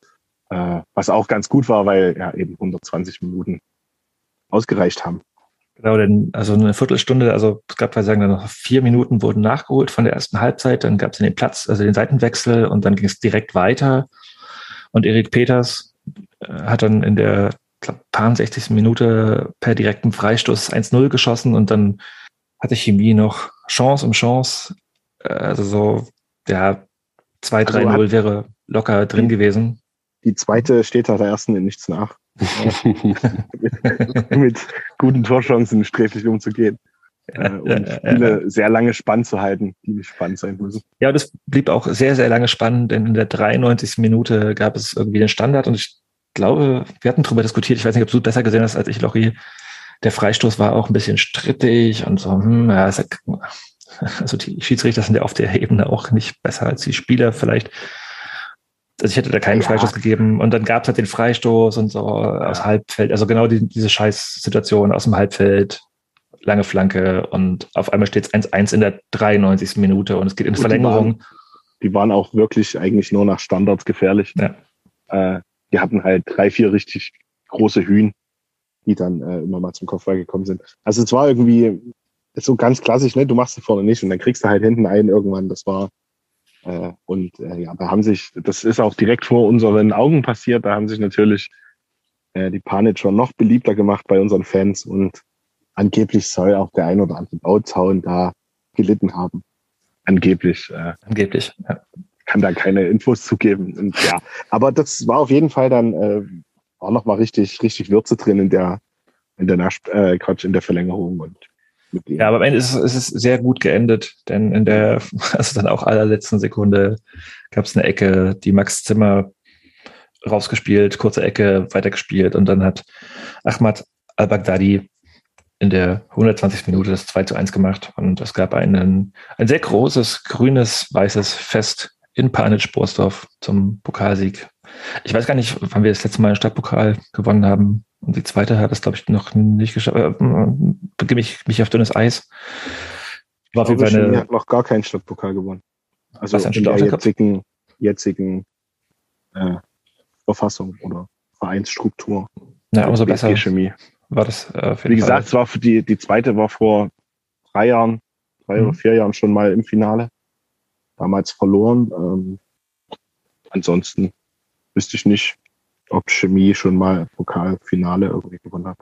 In dem, Ja, also- es muss, werden ja dann in den ersten drei Jahren gewesen sein, bevor es dann Mhm. in die Landsliga ging. Stimmt. Und äh, da kann ich mich nicht dran erinnern. Bastian schüttelt auf den Kopf, ganz Ich energisch. kann mich auch einfach nicht erinnern. Ich glaube wirklich, dass das nicht gegeben hat bislang. Ich, das wüsste man, das wüsste man Ja. sowas. Am Ende war es ein äh, sehr weirdes Finale mit allem, was zur Kreisklasse dazugehört, mit Hubschrauber-Einsatz und äh, zwei Toren in der Nachspielzeit. Und, ähm, ja, aber es war auch, und natürlich auch, wie das, das immer gehört, äh, ähm, völlig übertriebenen Polizeipräsenzen in, äh, im Gästeblock und die danach irgendwie durch die Gegend gerannt sind und äh, ja, es war halt irgendwie auch wie immer weird, wenn man auswärts fährt. Selbst in Panitsch, Borsdorf ist ein Auswärtsspiel halt irgendwie ein Grenzgang. Aber es war am Ende ein sehr, sehr schöner äh, Nachmittag und äh, wir sind da halt irgendwie als Sieger nach Hause gefahren. Ähm, Man muss, also ich muss auch sagen, die äh, Boys in Blue haben sich halbwegs zurückgehalten. Naja, aber sie waren halt immer die ganze Zeit zu sehen. Also sie waren natürlich die ganze Zeit da, aber sie hatten, sie haben zumindest nie ihren Helm aufgesetzt. Äh, der eine oder andere hat vielleicht mal seine Handschuhe angezogen, aber im Großen und Ganzen äh, war das auch, äh, war ja auch Berti vor Ort und äh, das war schon okay. Also ich will jetzt kein, kein Kompliment an die Bullen aussprechen, dafür, Nee. dass sie halt nicht bei dem Kreis, bei dem Stadtpokalfinale nicht uns irgendwie gepfeffert haben. Hey, Dankeschön, wir sind ja nicht in Lichterfelde, aber es, es war halt, aber Genau. immer, ich fand total Banane, was halt irgendwie da wieder gelaufen ist. ja, Aber im Endeffekt war es ein schöner Fußballtag. Genau. An so einem viel zu heißen Samstag im Juli, wo halt nichts anderes war. Und äh, Juni, wir haben Juni. Stimmt, Entschuldigung. Tut mir leid. Ja, danke. ja, Danke, Nils. Also, es war Gerne. aber schön. Der Jubel am Ende hat für, für alles entschädigt, was wir uns da vorher angucken mussten. Und ich habe mit Dennis Kurich kurz geschrieben gehabt nach dem Spiel und ihm gratuliert und der meinte so, ja, ich hoffe, dass für euch der Verlauf des Spiels nicht ganz so äh, herzzerreißend war wie, wie für mich. Ähm, ich glaube, am meisten hat uns angepisst, dass es halt in die Verlängerung gegangen ist, weil wir hätten es gerne in der regulären Spielzeit einfach beendet, wären wieder gerne nach Hause gefahren und aber es war ein schönes Spiel. Also, also schönes Spiel ist übertrieben. Es war einfach auch ein richtiger Hafer zwischendurch. Aber es hat auf jeden Fall sehr viel Spaß gemacht und äh, zweite angucken kann sehr spaßig sein. Und wenn du ein Spiel, ein Pokalfinale gewinnen willst, dann doch bitte mit genau diesem Spielverlauf. Blöd, wenn du es mit dem Spielverlauf verlierst, aber wenn du es gewinnst, super geil. Vor allen Dingen bei den Dorfarzten. Das war schon nicht schlecht. Die haben auch, die haben auch schön abgekotzt. Die lagen sehr schnell, sehr doll am Boden nach dem Tor. Also Grüße an Lenny und Timme und wie hieß der andere? Tom? Oder Ja, ja, Tom, Tom? Fröhlich, das war unser, das war unser Freund, ja. Aber wir Genau. haben sagen wir zwischendurch die, die also, das machen wir ja sonst nicht. Die gegnerischen Spielernamen ein bisschen so rausgeguckt, rausgesucht und äh, Muss ja wissen, wem man gepöbelt vielleicht. Aber. Wir lassen jetzt offen, inwiefern ihr Einfluss auf den Spielverlauf genommen habt. Ich glaube, das haben wir gar nicht. äh, aber Lochi, ey, cool, dass du jetzt nochmal dich kurz eingeschaltet hast. Ja, klar, Ähm, gerne. Und Ich wünsche euch noch viel Spaß und äh, Ulle war sauber. Äh, das äh, erklären wir später in den Medientipps. Denn eigentlich kommen wir jetzt mal Der hat sich nur dafür jetzt reingeschaltet. Aber gut. Ja, ja, ist alles gut. Ist doch super. Jetzt, Weiter im Text. weiter im Text. Denn jetzt kommen wir zum Schwerpunkt. AB7. Sorry für den, für den billigen Witz. Ähm, wir wollen mit dir keine Back to the Roots Folge machen, denn du wirst ja hoffentlich lange weiterhin in Grün-Weiß dabei bleiben. Und wenn du irgendwann mal diese Schuhe an den sogenannten Nagel hängst, machen wir gerne noch mal eine andere Folge. Aber bevor wir jetzt irgendwie über das, was wir angeteasert haben, die aktuelle Saison, also die abgelaufene Saison, die nächste Saison, Neuzugänge und so weiter quatschen, sei mir trotzdem kurz die Frage erlaubt, Alex. Wieso BSG Chemie? Wieso BSG Chemie? Boah. Naja gut, wieso BSG Chemie? Also in der Jugend habe ich ja schon beim FC Sachsen gespielt. So deswegen, äh, also ganz, äh, ganz classy gesagt, das war in der Jugend mein Zuhause und deswegen liegt es dann auch nahe, dass es auch jetzt mein Zuhause ist. Die, die Frage sollte vielleicht heißen, wieso, wie, wieso so lange die BSG Chemie? Ähm, weil sie einfach, ja, also klingt jetzt auch pathetisch, aber weil der Verein mich auch einfach als Mensch total geprägt hat. Als Mensch, nicht als Fußballer, sondern als Mensch wirklich, weil einfach diese, diese Grundsätze ähm, von Chemie, die die Fans prägen, die besonders die Ultras prägen, aber die eigentlich alle Fans prägen, ähm, einfach gegen Homophobie zu sein, ähm, total gegen Rassismus zu sein, gegen Sexismus zu sein. Ja, das liegt halt alles sehr, sehr nah bei mir. Ähm, und deswegen fühle ich mich da einfach sehr, sehr, sehr wohl. Und ja, es ist wirklich für mich eine absolute Ehre, das, das chemische Trikot zu tragen, diesen, diesen Verein ähm, auch mit zu prägen.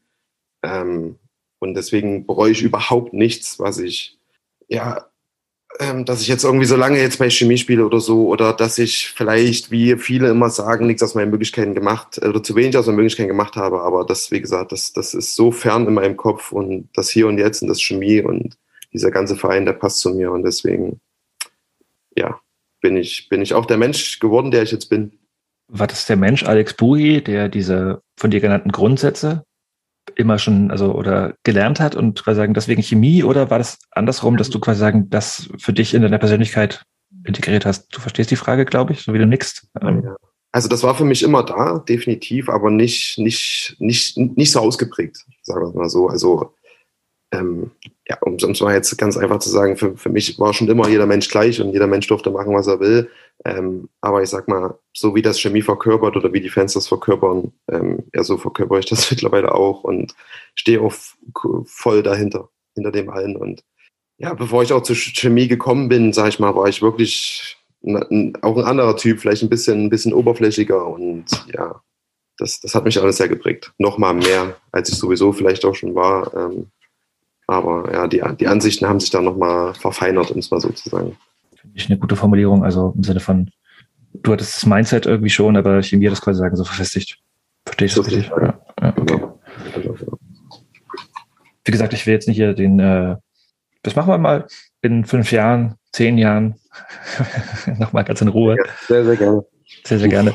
Äh, und wir wollen halt, wie gesagt, erstmal gucken auf die aktuellen Entwicklungen, äh, also wie war die letzte Saison, wie wird's laufen. Und wir haben uns vorgenommen, ähm, dass wir letzte Woche schon geteasert haben darauf, dass wir uns um die Neuzugänge im Kader mal so ein bisschen kümmern wollen. Und dafür haben wir einen Experten, äh, der jetzt mal hier so die, sind's vier? Ja, ne? Ja, Drei, ähm, Drei? Drei Externe. Drei Externe, stimmt, okay. Die drei halt irgendwie so äh, mit, mit, den, mit den Hard Facts vorstellt, also mit ähm, Manasseh Schell und dem Herrn Meder und dem Philipp Harand.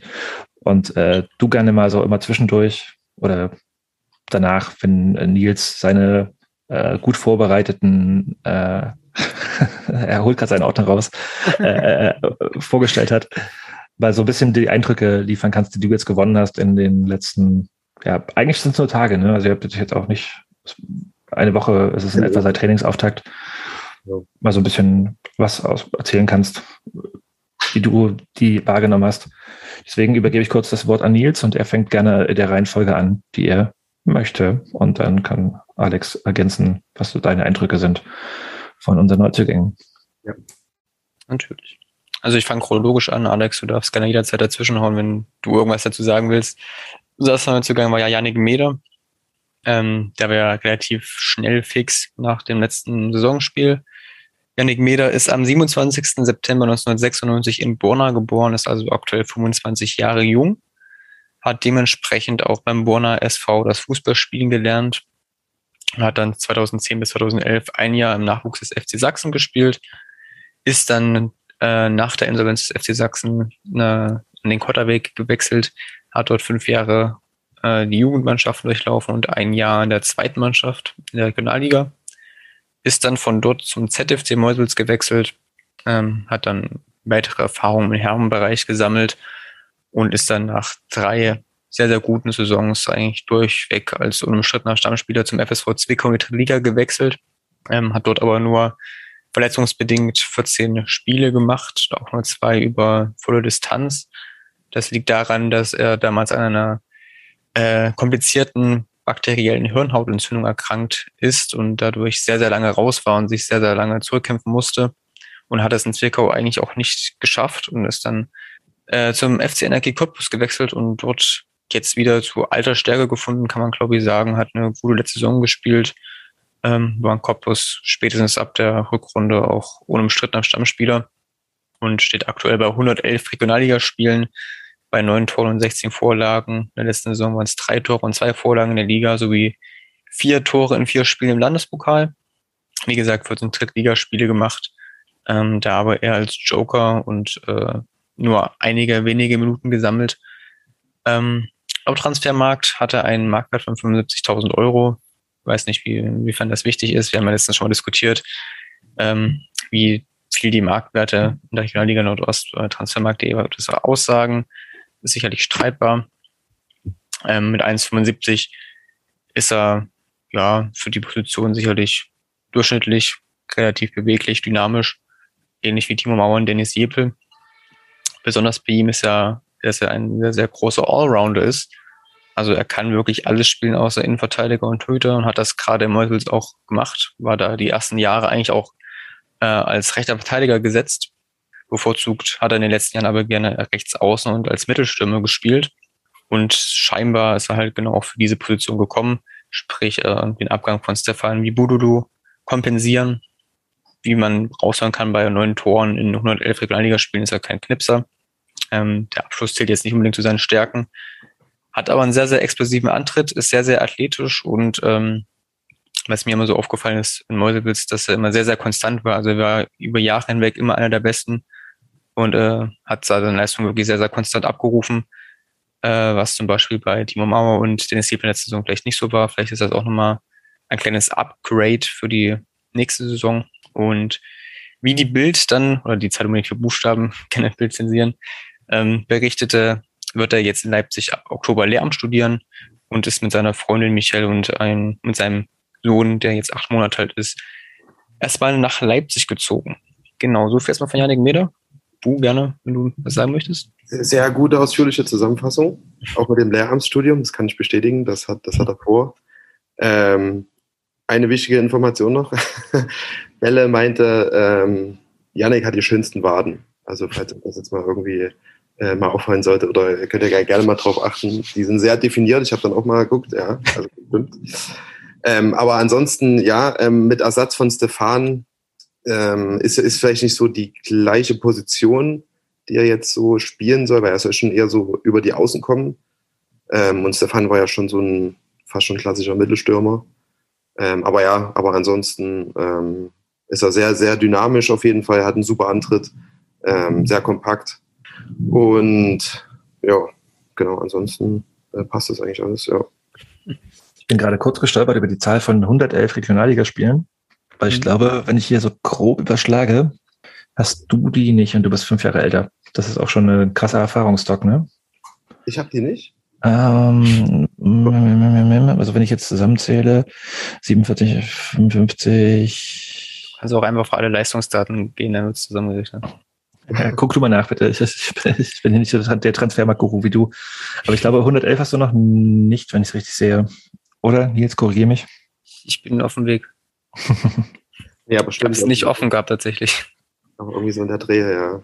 Ja, also nicht, nicht ganz, aber das Ding ist, er ist fünf Jahre jünger. Also das, das ist halt also ein Erfahrungsschatz, der halt irgendwie da, den ich gerade so höre von, von, von den Zahlen in der dritten Liga gespielt. Also der kommt schon mit einem, na doch einem relativ jungen Spieler mit 26, äh, ganz, ganz, ganz Menge Erfahrung in dieser Liga. Das ist auf jeden Fall ähm, ein krasses Plus, was ich gerade nicht auf dem Schirm hatte. Das stimmt. Aber ähm, an seinem Torabschluss müssen, müssen wir noch, glaube ich, ein bisschen feiern, weil ich weiß. Ja, kann nicht jeden, jeden Schuss treffen, so wie du. ja, das, ist, das ist lustig, weil äh, Yannick, äh, Yannick Meter, äh, Alex hat 78 Spiele und ebenfalls neun Tore. Also die Tore sind gleich.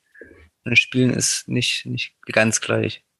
Hm. Aber Bu hat so gesehen eine bessere Torquote. Ja, ja, okay. Und mehr Vorlagen tatsächlich. Ja. Aber Alex, eine Geschichte, die du gerade äh, angesprochen hast, hat mich auch aufhorchen lassen. Du hast gesagt, oder du hast den Kopf geschüttelt, auch als Nietz gesagt hat, dass äh, er quasi so mehr oder weniger auch Stefan Bibudulu ersetzen könnte. Ähm, wenn er es jetzt nicht kann, fehlt womöglich jemand, der ihn ersetzen könnte. Oder was ist da deine Meinung? Na, wir haben ja unseren Derby-Sieger, Torschütze. Der kann ja Stefan schon hat er, hat er ja Jamal. Jamal Jamal. Gut, gut, dass wir nachfragen. äh, nee, aber ähm, also, also natürlich kann Janik auch ähm, so viele Tore schießen und Tore vorbereiten wie Stefan. Also das meine ich jetzt gar nicht so. Ich meine halt eher so äh, auf der Position, dass er halt nicht so die Position von Stefan begleiten wird. Und die ähm, Position ähm, haben wir auch in der Rückrunde gar nicht mehr so überhaupt gespielt. Also ja, ja, ja, stimmt, stimmt. Hm. Aber, aber so, so äh, Money sehe ich halt mehr auf der Position ähm, von Stefan ähm, als Janik. Ja. Jetzt guckst du ein bisschen. ähm, nee, ich ich, ich, ich habe jetzt gerade ein bisschen Kopfkino, weil wir haben die ganze Zeit gerätselt, aber wir wollen jetzt nicht vorgreifen der Vorstellung, aber ähm, von Nils, weil ähm, bei Manasseh hätte ich jetzt eher gedacht, dass das so auf eine Acht oder sowas hinausläuft, aber der hätte ich jetzt Stefan nicht gesehen. Aber gut, du schüttelst den Kopf, dann lass uns vielleicht Nils Vorstellung erstmal hören. Ja. Oder? Und dann reden wir gerne über ja. Manasseh. Genau. Ähm, dann kam Manasseh Eschel, wie, wie er ausgesprochen wird, wie uns zugetragen wurde, oder Eschel. Eschele. So. Und es wurde gesagt, dass das zweite E lässt man weg im Nachnamen, weil es französisch ist. Ach so, okay. okay. Aber gut. Wenn, ja. Im Zweifel wird Spu vielleicht besser wissen. Ja, ja würde ich auch gerade sagen. Aber wir finden das noch raus. Dass es von Hans Jacke kam, der, der der Aussprachtipp. Naja gut, jedenfalls ist er am 28. Dezember 1998 in Kisangani in der Demokratischen Republik Kongo geboren, ähm, genau wie Stefan Bibudulu. Ähm, er ist jetzt 23 Jahre jung, somit ist mit 1,88 Meter auch ein ziemlicher Hühne. Spielertyp dann ähnlich wie Stefan, kann man sagen. Ähm, Plus das äh, Manasseh oder Mani nenne ich ihn jetzt mal liebevoll, ähm, nicht nur Mittelstürmer ist, sondern er kann auch in der Innenverteidigung oder im defensiven Mittelfeld spielen. Und das Lustige ist hier, er hat letztes Jahr mit sechs Toren äh, die meisten für, für, das, für Union Fürstenwalde geschossen. Und er hat als Innenverteidiger genauso viele Tore wie als Stürmer geschossen, nämlich drei jeweils. Ähm, genau. Bei ihm ist die Liste der bisherigen Stationen etwas länger als bei Yannick Meder. Er kommt aus der Jugend von Schott Mainz, hat dann dementsprechend auch Spiele für den größeren Verein der Stadt gespielt, für Mainz 05. Ist dann weiter zum SV Gonsenheim, dann wieder weiter zu Wien Wiesbaden und zum ersten FC Kaiserslautern. Bis jetzt war das nur seine Jugendstation. Hat dann für die zweite von Mainz nochmal gespielt, dann für die zweite von Darmstadt 98. Ist dann äh, zum TSV Havelse verliehen worden, um dann nochmal zum SV Gonsenheim zu gehen und dann äh, zu Fürstenwalde. Und jetzt ist er bei uns gelandet. Wie gesagt, äh, mit zehn Scorer-Punkten der beste Fürstenwalde Scorer der letzten Saison, sechs Tore, vier Vorlagen. Ähm, er hat übrigens auch trotzdem durch die vielen Stationen natürlich einiges an Erfahrung, trotz der noch 23 relativ äh, jungen Jahre. Ähm, 35 Mal Regionalliga Nordost gespielt für Fürstenwalde letztes Jahr. Dann 26 Mal Oberliga Rheinland-Pfalz, 22 Mal Regionalliga Südwest und 6 Mal immerhin Regionalliga Nord in einer Halbserie für Havelse. Seine Stärken sind sehr wahrscheinlich einfach die Physis, denn er ist nicht nur groß, sondern hat auch einen dementsprechenden Körper, den er gerne reinstellen kann und dann Bälle auch festmachen kann. Hat aber auch äh, gerade bei der Ausbildung in Mainz, bei Wiesbaden, bei Kaiserslautern eine sehr, sehr gute Technik. Und ich habe ihn ja mal äh, gegen eine Klinik gespielt sehen letztes Jahr in der Hinrunde. Und ich fand, der hat einfach eine unfassbare Ruhe in seinem Spiel gehabt und hat sich fast nie aus der Ruhe bringen lassen. Und er hat auch nicht wie damals noch 22 Jahre alt gewirkt, sondern deutlich älter. Also ich finde, da haben wir auf jeden Fall einen sehr, sehr unterschätzten Spieler verpflichtet. Und der, wie gesagt, auch noch äh, auf drei verschiedenen Positionen spielen kann, die alle sehr, sehr wichtig sind. Und da kann man auf jeden Fall auch Gebrauch von machen. Genau, absolut. Also selbst wir in der Mannschaft haben gerätselt, ähm, als wir ihn verpflichtet haben, auf welcher Position er da jetzt wohl spielen wird wahrscheinlich. Ähm, aber ja, also das, was du gesagt hast, ist absolut richtig. Also er ist wirklich ein sehr, sehr robuster physischer Spieler, der halt, das, das sieht man jetzt auch schon im Training, wie er die Bälle festmacht, wie er seinen Körper einsetzt, ähm, dann halt immer auf die nachrückenden Sechser, Achter oder Außenbahnspieler prallen lässt. Das, das hat wirklich alles Hand und Fuß. Ähm, aber er ist halt, wie gesagt, ein ganz anderer Spielertyp als Stefan, ähm, um jetzt wieder den Bogen ähm, zu kriegen von vorhin. Und da wird sich das halt ja noch äh, herauskristallisieren, ähm, wie wir dann tatsächlich dann wirklich genau spielen. Wie Ja. war das denn gegen Nürnberg?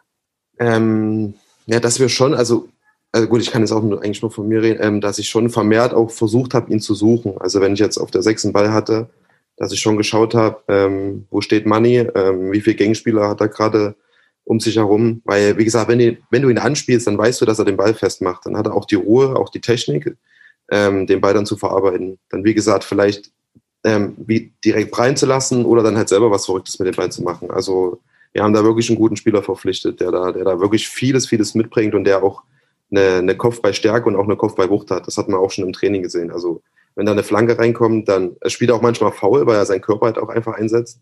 Aber der will dann halt wirklich unbedingt zum Ball und das Tor halt machen oder halt den Ball rausköpfen oder wie auch immer. Also da bringt er wirklich ähm, ja, eine Wucht mit. Ich hätte hier gleich eine Frage mal, weil, also, wir haben letztes Jahr gesehen, also, widersprich mir gern, Miro ist ja, Miro steht auf Allrounder, ne? Also, der steht auf Spieler, also einen Tom Müller, den er halt irgendwie quasi sagen, als Linksverteidiger oder als Mittelstürmer einsetzen kann und äh, Manasseh wäre ja quasi sagen, auch, es ist auch, was du gerade erzählst, genau der Richtige, den du vielleicht auch irgendwie mal, wenn es halt irgendwie 1 zu 0 in der 80. Minute steht, halt einfach dann auf die 6 packst oder in die Innenverteidigung und einen dritten Innenverteidiger reinziehst und so äh, ist das auch so, dass, also anders gefragt, das war jetzt auch eher eine Aussage als eine Frage, äh, wie ist es, wie ist es für dich auf dem Platz? Also, weil diese, diese, diese Rotationen, die finden ja, fanden letzte Saison schon statt und ich habe das Gefühl, das wird in der nächsten Saison noch mehr ein Faktor werden, weil es viele Spieler gibt, die auf verschiedene Positionen eingesetzt werden können und werden. Äh, wie ist es, wenn du halt einfach weißt, okay, also gerade steht er noch vor mir, jetzt steht er hinter mir, wenn du sagst, du spielst auf der 6 beispielsweise, Ja, ja. äh, ist das, ist das, ist das total, also hat Amiro einen total abgefahrenen Plan oder ist es einfach auch alles stringent für dich auf dem Platz hm, Nee, also, handelbar? also wir wollen halt ähm, schon viel mit Positionswechseln auch spielen. Also das trainieren wir auch, dass zum Beispiel ähm, mal ein Sechser dann vorne in die Spitze durchläuft und dann ein Achter oder ein Außenbahnspieler äh, schiebt zurück oder rein und äh, ersetzt dann die Position oder also, also halt im Endeffekt die ganze Zeit so ein Positionswechsel, dass der halt stattfindet, dass unser Spiel einfach nach vorne hin halt variabler wird. Und da ist halt Mani ja im Endeffekt der genau der richtige Spieler, weil wie ihr jetzt alles schon gesagt habt, der kann mehrere Personen begleiten und wenn er als Stürmer halt dann, keine Ahnung, sich mal auf die Sechs, sechs fallen lässt und sich einen Ball abholt, ähm, kann dann Tarek oder kann Yannick halt nach vorne, ähm, ich gehe auf die Außen oder wie halt, wie, wie auch immer. Und dafür ist es halt wirklich ein optimaler Spieler, weil er, wie gesagt, vieles mitbringt und viele Positionen begleiten kann. Und deswegen passt das auf jeden Fall ähm, zu dem Plan, den Miro wahrscheinlich ähm, vorhat mit uns. Ja, absolut. Da spricht schon eine fast schon Begeisterung aus dir, finde ich. Äh, ja, ähm, ich, ich weiß, also ich vergleiche das halt immer auch so oft ähm, ähm, mit, mit so der ersten Oberligasaison zum Beispiel, als halt, sag ich mal so, ja schon so ein bisschen random einfach die Spieler geholt wurden, weil, weil halt der Weg am nächsten war. Und jetzt schaut man halt schon, wer hilft uns wirklich weiter, wer passt in das System rein. Und deswegen da ist schon auf jeden Fall ein Fortschritt äh, zu erkennen. Also es, ist, es soll jetzt nicht heißen, dass jetzt direkt dann alles funktioniert und dass wir jetzt äh, ähm, jeden Gegner ähm, in die Knie spielen. Ähm, aber es ist halt ein Prozess, der, der jetzt halt immer weiter verfeinert wird, halt immer auf die Spielertypen angepasst wird, auf das System von, vom, vom Trainer angepasst wird. Und deswegen ähm, finde ich das, finde ich die äh, Neuzugänge, die jetzt gekommen sind, auch wirklich ähm, gut, ja. Ja, da kommt ja auch quasi auch die Einbindung des Trainers in die viel, viel zitierte Quadriga auch ein bisschen vielleicht mit rein. Aber darauf kommen wir vielleicht noch mal später ein bisschen zu sprechen. Ich würde gerne noch über den, äh, den Neuzugang zu sprechen, den ich äh, eigentlich am allermeisten gefeiert habe vorher. Deswegen Nils. Ich möchte mal ganz kurz hervorheben, dass Bu ja eigentlich auch ein Allrounder ist, weil Bu, du hast ja früher auch oft Innenverteidigung gespielt. Du kannst eigentlich auch jede Position im Zentrum spielen. Ich habe es auch geliebt in Verteidigung, tatsächlich. Weil, auch diese Frage steht noch auf meinem Zettel, aber ich würde jetzt kurz, ah. lass uns über Philipp Harand reden. Wir reden dann später Gerne. noch über Alex. Ja. Philipp Harand, genau. Ähm, bei Philipp Harand haben wir intern sehr schnell festgestellt, dass man mit dem Namen Harand sehr viele schöne Wortwitze machen kann. Beispielsweise wie von der Harantel gestochen oder auch eine Kraharantel oder wie Jochi dann gedichtet hat. Ähm, darüber soll es ja erstmal aber nicht gehen. ähm, Philipp Haran ist am 20. Februar 1999 in Schönebeck an der Elbe geboren, ist auch 23 Jahre jung aktuell, ist mit 1,94 Metern, ich weiß nicht, ob es der größte Spieler ist, ich glaube, Tele Valentina Gottsek ist wahrscheinlich noch größer, aber einer der größten auf jeden Fall ist eine richtige Hühne und hat ebenfalls auch noch eine körperliche Physis, die dazu hilft in der Innenverteidigung, hat aktuell einen Marktwert von 75.000 Euro bei transfermarkt.de, ist wie gesagt hauptsächlich Innenverteidiger, kann aber auch als Mittelstürmer eingesetzt werden oder auch optional als rechter Verteidiger. Ähm, hierbei kommt zugute, dass er beidfüßig ist, also er kann rechts und links sehr, sehr gut, ist glaube ich bevorzugt eher Linksfuß, tut dem aber keinen Abbruch an der Stelle. Seine bisherigen Stationen sind relativ übersichtlich, denn er hat die letzten zwölf Jahre beim FC Magdeburg unter Vertrag gestanden, ist zwischendurch zwar einmal nach Halberstadt ausgeliehen worden und einmal letzte Saison zum Berliner AK. Ähm, aber er spielte seit 2010 beim ersten FC Magdeburg und ähm, verlässt diesen jetzt so gesehen zum ersten Mal seit seiner Kindheit. Ähm, aber letztes Jahr, wie gesagt, Stammspieler beim BRK, hat dort 29 Spiele immerhin gemacht. Kurioserweise gegen uns ein letztes beim Heimspiel nach dem Zwickau-Spiel, was ja etwas etwas Kaderstimmung war. Und ähm, danach wurde er nicht mehr eingesetzt, die letzten fünf Spiele. Man kann natürlich nur mutmaßen, was war. Laut Transfermarkt.de hatte er keine Verletzung. Gut. Ähm, hat insgesamt 42 Mal Regionalliga gespielt, jetzt bei Halberstadt und beim Berliner AK und immerhin zwölfmal dritte Liga beim 1. FC Magdeburg sowie einen DFB-Pokaleinsatz gegen Paderborn. Ähm, zu seinen Stärken zählen halt, wie gesagt, die Physis sowie natürlich die Körpergröße. Ähm, hat nicht mit Kopfballtoren geglänzt, aber der Körpergröße kann man sicherlich nach Ecken gefährlich auftauchen. Ähm, ansonsten auch das Zweikampfspiel. Ähm, er hat in 42, 42 Regionalliga-Einsätzen nur neun gelbe Karten bekommen. Ich glaube, er hat allein Anton Kanter in der letzten Saison mehr bekommen. Daher äh, zeugt da das auch vielleicht. auch.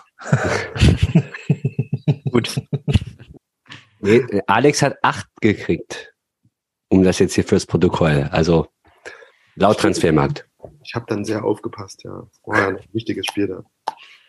Und auf jeden Fall auch noch die Spieleröffnung sowie der Spielaufbau erzählt zu den Stärken des Philipp Harand. Wir waren, wie gesagt, alle sehr, sehr begeistert von diesem tollen Transfer, den wir vielleicht gar nicht so für möglich gehalten haben. Ja, ich würde kurz äh, noch eine Sache einwerfen, denn das ist mir aufgefallen. Also, in dem, äh, also ich wurde auch im Nachhinein so ein bisschen angegangen dafür, weil ich den, ich habe das total gefeiert, wie der gespielt hat und äh, der war halt vor allem auch schnell. Und ich meine, ähm, du hast jetzt gegen ihn gespielt, mit ihm gespielt, ist also es kam mir zumindest zuvor, also dafür für seine Größe und für seine ganze Physis und so weiter und so fort. Der ist schon auch einfach auch, also ich, ich hatte in dem Spiel, unserem Spiel gegen den BRK, da ist der Timo Mauer zweimal abgelaufen und ich dachte mir so, Alter, was geht? Ist es wirklich so krass? Oder war das nur mein Eindruck von dem Spiel, was ein bisschen auch Larifari war vielleicht? Also das kann ich jetzt gar nicht so bestätigen. Also das habe ich jetzt nicht so mitgekriegt, dass er jetzt so super schnell ist. Aber er ist auf jeden Fall nicht der, der allerlang, allerlangsamste Innenverteidiger. Hat zwar eine große Übersetzung, aber ja, rollt dann wie so ein Bulldozer relativ schnell. Also das bringt auf jeden Fall auch mit. Aber ähm, das, was Nils gesagt hat, mit den ähm, beidbeinig. Ähm, ich habe auch ihn gefragt, ähm, ob er Linksbeiner ist, weil er hat, ich glaube, zwei Diagos direkt im ersten Training überragend mit dem linken Fuß geschlagen, aber er ist Rechtsbeiner, aber er bringt das auf jeden Fall mit. Das kann er mit beiden Füßen, ähnlich so wie äh, Suche. Und ja, an, ansonsten auch, ja, für einen Innenverteidiger bringt er wirklich alles mit. Größe, Kopfballstärke, dann noch beidbeinig, sehr schnell, also schnell. Also das ist wirklich auch ja, ein guter Mann, den man da geholt hat. Der hat sich aber im Trainingslager, ich glaube, äh, beim ersten Training nach dem Nürnberg-Spiel hat er sich gleich in der Leiste etwas gezerrt, deswegen äh, ist er da, hat er dann, glaube ich, bis auf die letzten zwei Einheiten oder so, glaube ich, dann auch gar nicht mehr mit trainiert. Ja, aber ich glaube, weil er auch verletzt war. Das ist, voll, das ist jetzt voll die Stimmungsbremse auf jeden Fall. Die ja. aber war, war, war, war, wie gesagt, nichts Schlimmes. Der hat dann wieder, wieder mit trainiert. Ja. Aber war ja, wie gesagt, beim BRK, glaube ich, auch da irgendwie verletzt war, deswegen die letzten Spiele auch nicht mehr gemacht hatte. Ja. Aber an sich sonst äh, relativ ruhiger Zeitgenosse eigentlich. Ähm, aber das wird sicherlich auch noch kommen. Wird auch ein bisschen mehr noch aus sich rauskommen. Und kannst du was sagen, ob er jetzt auch privat in Leipzig sich da irgendwie äh, orientiert hat?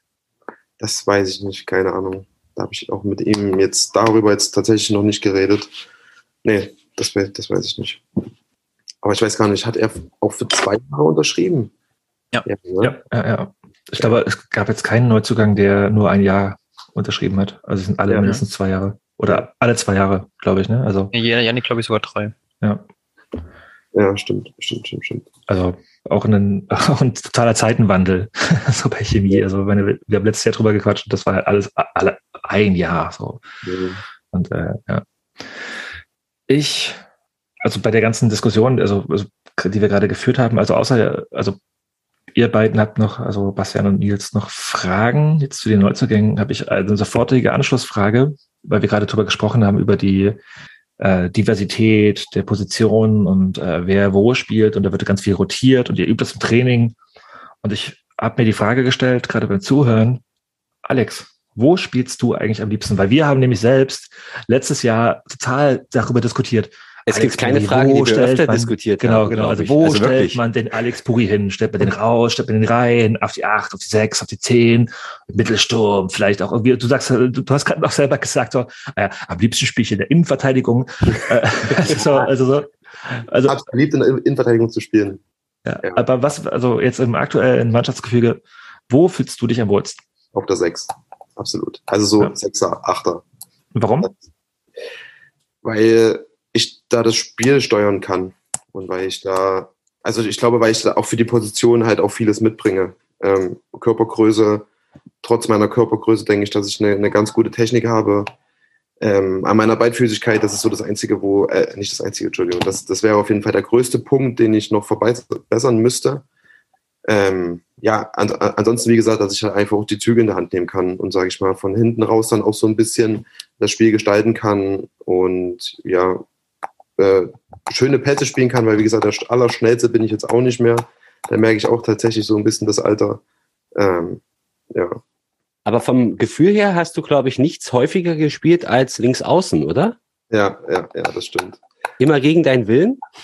Nein, nicht gegen, nein, nicht gegen meinen Willen. Ich habe es links außen auch geliebt, weil ich habe es wirklich geliebt, so in äh, Iron Robben Manier in die Mitte zu ziehen und ja dann irgendwas Verrücktes zu machen und sage ich mal, auch so vor, bis vor zwei, drei Jahren ähm, war ich ja auch, auch vom, von, von, von der Mentalität her auch noch so ein bisschen anders. Also da wollte ich halt viel verrückte Sachen machen, wollte Tunnel spielen und wollte ja glänzen, sage ich mal, in Anführungsstrichen, mit halt irgendwelchen coolen Aktionen, in Anführungsstrichen. Und ist ja auch hier und da, ne? Also sollte man nicht vergessen. Ja, ne? ja, aber das ist mir so jetzt ja nicht mehr das Wichtigste. Nur also jetzt. Du stellst dich jetzt mal sagen, auch eher in den Dienst der Mannschaft, wie man so schön sagt. Und äh, hast Bock irgendwie, also wir haben auch im letzten Jahr halt übelst oft darüber geredet, was, was du halt einfach für eine, für eine Reichweite auf dem Platz hast und was du für eine defensive Reichweite auch hast. Ne? Also dieses, dieses immer wieder nachsetzen und äh, hätte ich niemals gedacht, wirklich, dass ich mal das Gretchen irgendwann mal liebe. Aber mittlerweile. ich habe mal gelernt, äh, dass das Gretchen aber das, das allerletzte Mittel ist. Aber ich meine auch gerade dieses, dieses Nachsetzen, was du halt aber hast, wenn du, wenn du auf dem Platz stehst und deine, deine langen Gretchen halt einfach quasi sagen, ohne zu Gretchen auspackst und halt quasi sagen, so äh, nachsetzt. Einfach, also ich habe mir bei ganz vielen Spielen, also ne, können wir offen sein, wir haben dich oft genug hier auch im Podcast kritisiert. Aber es gab dann irgendwann so ganz viele Spiele, wo ich dachte so, okay, ey, wie krass du halt einfach Bällen nachgehst und wie du da einfach allen auf den Sack gehst. So, das ist halt quasi gestärkt. Deswegen ist die 6 für mich auch auf, vielleicht inzwischen die logische Konsequenz. Äh, und auch vom, vom, also vom, vom, vom ganzen Denken her und vom Spiel. So, dass, dass das die Position ist, wo du dem Gegner am meisten auf den Sack gehen kannst. Würdest du ja, das unterschreiben, oder? Ja, ja. Also weil der Sinn dann bei mir auch irgendwann mal gegriffen hat, ähm, dass ich ja auch alles einsetzen kann, was ich auch habe. Also jetzt heißt jetzt nicht nur vorne rumzuschnicken, sondern halt dann auch meine langen Routen damit einzusetzen, ähm, Bälle hinten zu gewinnen. Und dass das auch mega Spaß macht, das, das habe ich auch gelernt und dass, dass man da der Mannschaft auch am, am meisten eigentlich noch mehr helfen kann, als vorne irgendwie äh, drei Gegner zu verarschen und dann vielleicht doch einen Ball zu verlieren. Ähm, ja, der, der Gedanke ist dann auch in mir irgendwann dann mal gereift. Erstmal danke für deine Einblicke zu den neuen, zu den neuen Jungs. Ich weiß nicht, ob ihr noch mal kurz Nachfragen habt. Also ich, ich bin total gespannt. Ich habe noch keinen von denen. Also wieder von Philipp Harand bin ich Fan von der Spielweise, von den Spielen, die ich gesehen habe. Die anderen beiden habe ich jetzt nicht so viel beobachtet. Also äh, und ich bin gespannt auf die Testspiele, die jetzt demnächst folgen werden. Und würde jetzt mal ganz ganz ähm, gerne zurückgucken auf die vergangene Saison und habe da so ein paar Fragen, also so, also eher Schlagworte aufgeschrieben. Wir haben vor der Saison ganz viel gesprochen über die Belastung. Also ich meine 38 Spiele plus Pokal. Also ich weiß gar nicht, wie viele, vielleicht kann Nils es kurz mal recherchieren, wie viele Spiele du eigentlich oder die Mannschaft diese Saison gemacht hat. Ähm, war das ein Thema so im Laufe? Also, ich meine, es gab jetzt Corona, zwei Saisons, die abgebrochen wurden und auf einmal machen wir halt irgendwie 38 Ligaspiele plus Pokalfinale. Das heißt, es waren oh, fünf, sechs Spiele. Äh, war das für dich irgendwie auch, also, oder auch für die ganze Mannschaft, diese Belastung, die halt einfach krass, also ich habe es als Fan wahrgenommen, dass ich quasi sagen muss, okay, immer wieder spielt Chemie und immer wieder machen wir Podcasts über Spiele und also so, das war so auch diese Außenwahrnehmung schon so. Wie war das denn als Spieler da irgendwie, oder war das, ist es durchgelaufen? Ja, also ich glaube, es ist trotzdem irgendwie relativ zu sehen, weil wie gesagt, zwei Saisons vorher abgebrochen wurden. So, also das ist so, du, du machst in der einen Saison machst du, ähm, ich weiß jetzt, wie viele haben wir da, äh, 18 Spiele, dann in der nächsten Saison machst du neun oder zehn Spiele. So, also das war, das, das waren ja keine richtigen Saisons. So, und jetzt halt 38 Spiele oder halt mit Pokal, dann weiß ich gar nicht, 44 oder 45 Spiele. Also klar, gerade, ist es nicht gerade, wenn du quasi sagen, die zwei Jahre vorher nicht so viel gespielt hast und der ganze Trainingsrhythmus durchbrochen war, ist es nicht eher danach, also, also ist es so, dass, dass, dass du sagst, okay, die letzten zwei Jahre haben wir nicht so viel gespielt, deswegen können wir dieses Jahr mehr, oder ist es nicht eher so, okay, wir haben die letzten zwei Jahre nicht viel trainieren können, deswegen sind wir auch eigentlich nicht richtig fit und ich meine, wenn, wenn man sieht, wie viele Ausfälle es auch teilweise gab, äh, ist es. Ja, also das, das spielt dann auf jeden Fall eine Rolle, ähm, dass die, dass die Verletzungsanfähigkeit höher wird, wenn du halt viele englische Wochen auch hast. Das, das auf jeden Fall, aber nicht richtig fit, das würde ich nicht sagen, weil wir hatten ja immer eine Vorbereitung von äh, sechs, sieben Wochen vor jeder Saison und da, da gehst du dann danach schon fit in die Saison rein. Ähm, aber, aber, aber ich weiß jetzt nicht, ob das dann so ein Riesenunterschied ist, äh, wenn wir dann nächstes Jahr ähm, vier, 34, ja, 34 Spiele haben. Ich glaube, auf die vier Spiele dann, ich weiß nicht, ob das dann so ein Riesenunterschied ist. Da glaube ich irgendwie nicht dran so richtig. Also wir werden so oder so wieder englische Wochen haben. Es werden sowieso wieder Spieler ausfallen, mit, mit Sicherheit auch wegen, wieder wegen Corona, ähm, wegen Wetter und so weiter. Also das klingt dann erstmal so viel, 38 Spieler, aber wie gesagt, der Pokal war ja auch dieses Jahr halt dabei, ähm, dass wir halt bis ins Finale gekommen sind, dass die Saison dann für uns auch noch länger ging als für die anderen. Ähm, aber wie gesagt, ähm, auch 34 Spiele ist eine lange Zeit und ja, aber, aber wie gesagt, das pegelt sich dann trotzdem in der Saison dann alles ein. Und ich sag mal, als, als Fußballer oder als Fußballerin ist es ja, gibt es ja nichts Schöneres, ähm, nicht so viel zu trainieren und dafür öfter zu spielen. Also deswegen alles relativ. Also ich hoffe ja auf jeden Fall auch, dass es dieses Jahr wieder ganz viele Pokalspiele gibt, aber Nils meldet sich. Ich habe wie gewünscht nachrecherchiert. es waren 44 Pflichtspiele und Bu hat 29 davon bestritten. Ja, hat er BSC. Ja, genau. Das haben wir am Anfang gleich also im Intro. War, also, ob du erkannt hast, von die Gesänge, die damals kamen, äh, als das die äh, Schulter-Eckerlenksprengung kam. Und äh, du hast ja auch, wie gesagt, auch noch eine, mindestens eine Gelbsperre abgesessen. Und äh, ja, aber ja. ja. ja. Rückblick auf die vergangene Saison habe ich hier noch zwei Sachen aufgeschrieben. Ähm, und zwar deine persönlichen, erstmal Top drei Momente und danach auch gerne die Flop drei Momente ähm, wenn es nicht drei werden, ist auch okay. Und ich meine, das muss jetzt, äh, lass dir gerne kurz Zeit, denk drüber nach. Und vielleicht gerne auch den Gedanken daran an nicht die offensichtlichen Sachen. Also so, klar, was jetzt, würde ich jetzt mal schätzen, den Derby-Sieg irgendwie hervorheben wollen. Kannst du gerne tun. Aber ich, ich bin immer interessiert an so, an so kleinen Situationen, die dich halt einfach total begeistert haben, die halt cool für dich waren und nicht die halt irgendwie cool für die Mannschaft waren, weil das haben wir auch alle miterlebt. als die, die auf den Rängen standen? Okay. Boah, das ist eine schwierige Frage. Ähm, also, also Flop-Momente, ähm, also was mir da als erstes einfällt, ist das Spiel äh, in Lichterfelde gegen Tasmania. Ähm, ja, was da auf den Rängen abging. Ja, ja, ja, also das war auf jeden Fall was, was mich ja auch übelst berührt hat auf dem, auf dem Platz. Ähm, ja, was ich, also was mich dann auch das ganze Spiel ganz ehrlich beschäftigt hat. Wie hast du das mitbekommen? Das ist, ja, dass die, dass die Cops sind, also ich habe ja natürlich nicht alles mitbekommen, wie sich alles entwickelt hat. Ich habe es dann ja im Nachhinein ähm, dann gehört, aber ja, wie, wie, wie aggressiv da die Polizei vorgegangen ist und direkt mit äh, Pfefferspray und so weiter. Und ich kann mich besonders erinnern, dass ich, wie gesagt, auch eine Frau gesehen habe und da auch Kinder gesehen habe und deswegen, ähm, ja, das ist für, für mich ein absoluter Flop-Moment. Äh, eigentlich kein Flop-Moment, ein Traurigkeitsmoment. Ähm, ja, äh, ansonsten noch auf jeden Fall das Fürstenweide-Spiel als Flop-Moment mit, mit, den, mit den Trikots. Ähm, Habe ich auch noch nie erlebt, sowas. Ähm, also wie, wie, wie die Fürstenwälder sich da auch wirklich zum Teil dann noch genommen haben, da auf, auf nichts eingegangen sind, was wir irgendwie äh, wollten oder damit das Spiel dann halbwegs normal ablaufen kann, weil irgendwie mit Leibchen dann zu spielen, also wirklich bei aller Liebe, das ist, oh, ne, Hilfe. Also habe ich mich wirklich wie ein übelster Amateur gefühlt. ähm, ja, ansonsten Flop-Moment noch, boah, das ist wirklich schwierig jetzt. Ich muss jetzt mal die ganze Saisonrevue passieren lassen.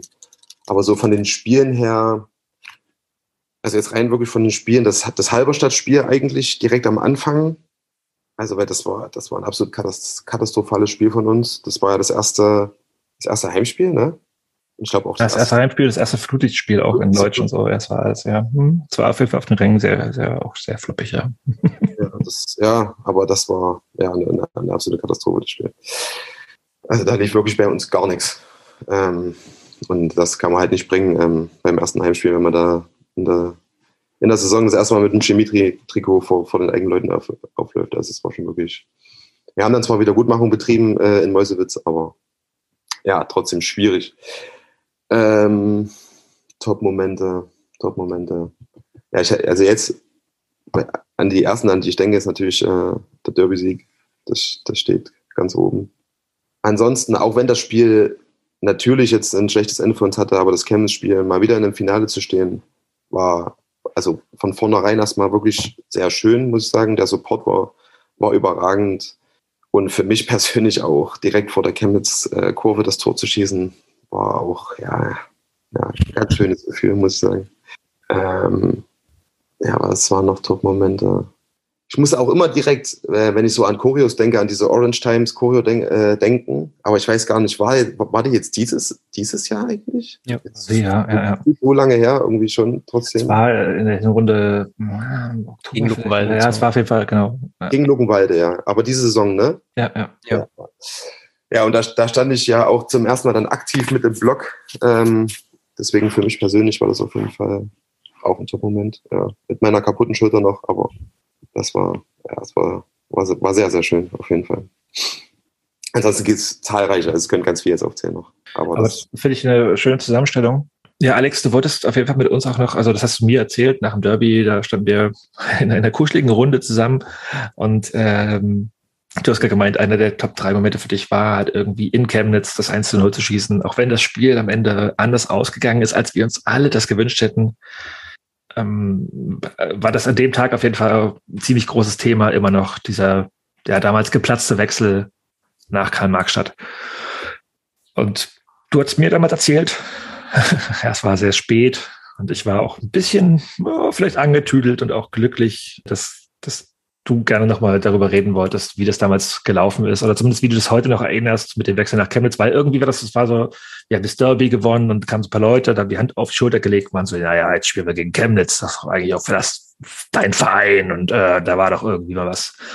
Und äh, dieser ja, damals nicht stattgefundene Wechsel erschien es mir, wäre für dich ein Thema, über das du reden wollen würdest. Deswegen würde ich hier gerade mal Platz einräumen wollen, darüber zu reden, Warum wolltest du damals nach Chemnitz gehen? Warum hat es nicht geklappt? Und warum war es so geil, gegen Chemnitz ein Tor zu schießen? Ähm, ja, gehe ich mal chronologisch. Warum wollte ich zu Chemnitz gehen? Ähm, weil wir damals äh, abgestiegen sind aus der Regionalliga und der Oberliga. Ähm, und ja, das so tatsächlich dann noch so der letzte, der, der, die, die letzte Möglichkeit für mich war, nochmal ja, nach etwas Höherem zu streben und halt nochmal versuchen, irgendwie in den Profifußball hineinzuschnuppern und das vielleicht auch einfach mal kennenzulernen, wie das da halt alles so ist.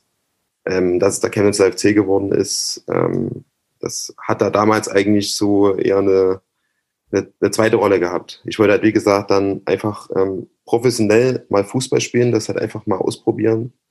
Ja, und das waren eigentlich so die Hauptbeweggründe damals. Ähm, ja, die, die in der Nachbetrachtung, ja, keine Ahnung, eigentlich keine so richtige Substanz jetzt mehr für mich haben. Ja. Wie, alt, wie alt warst du damals eigentlich nochmal kurz äh, zurückgedacht? Das war 2018, 19? Vier Jahre her, 26. Ja, genau.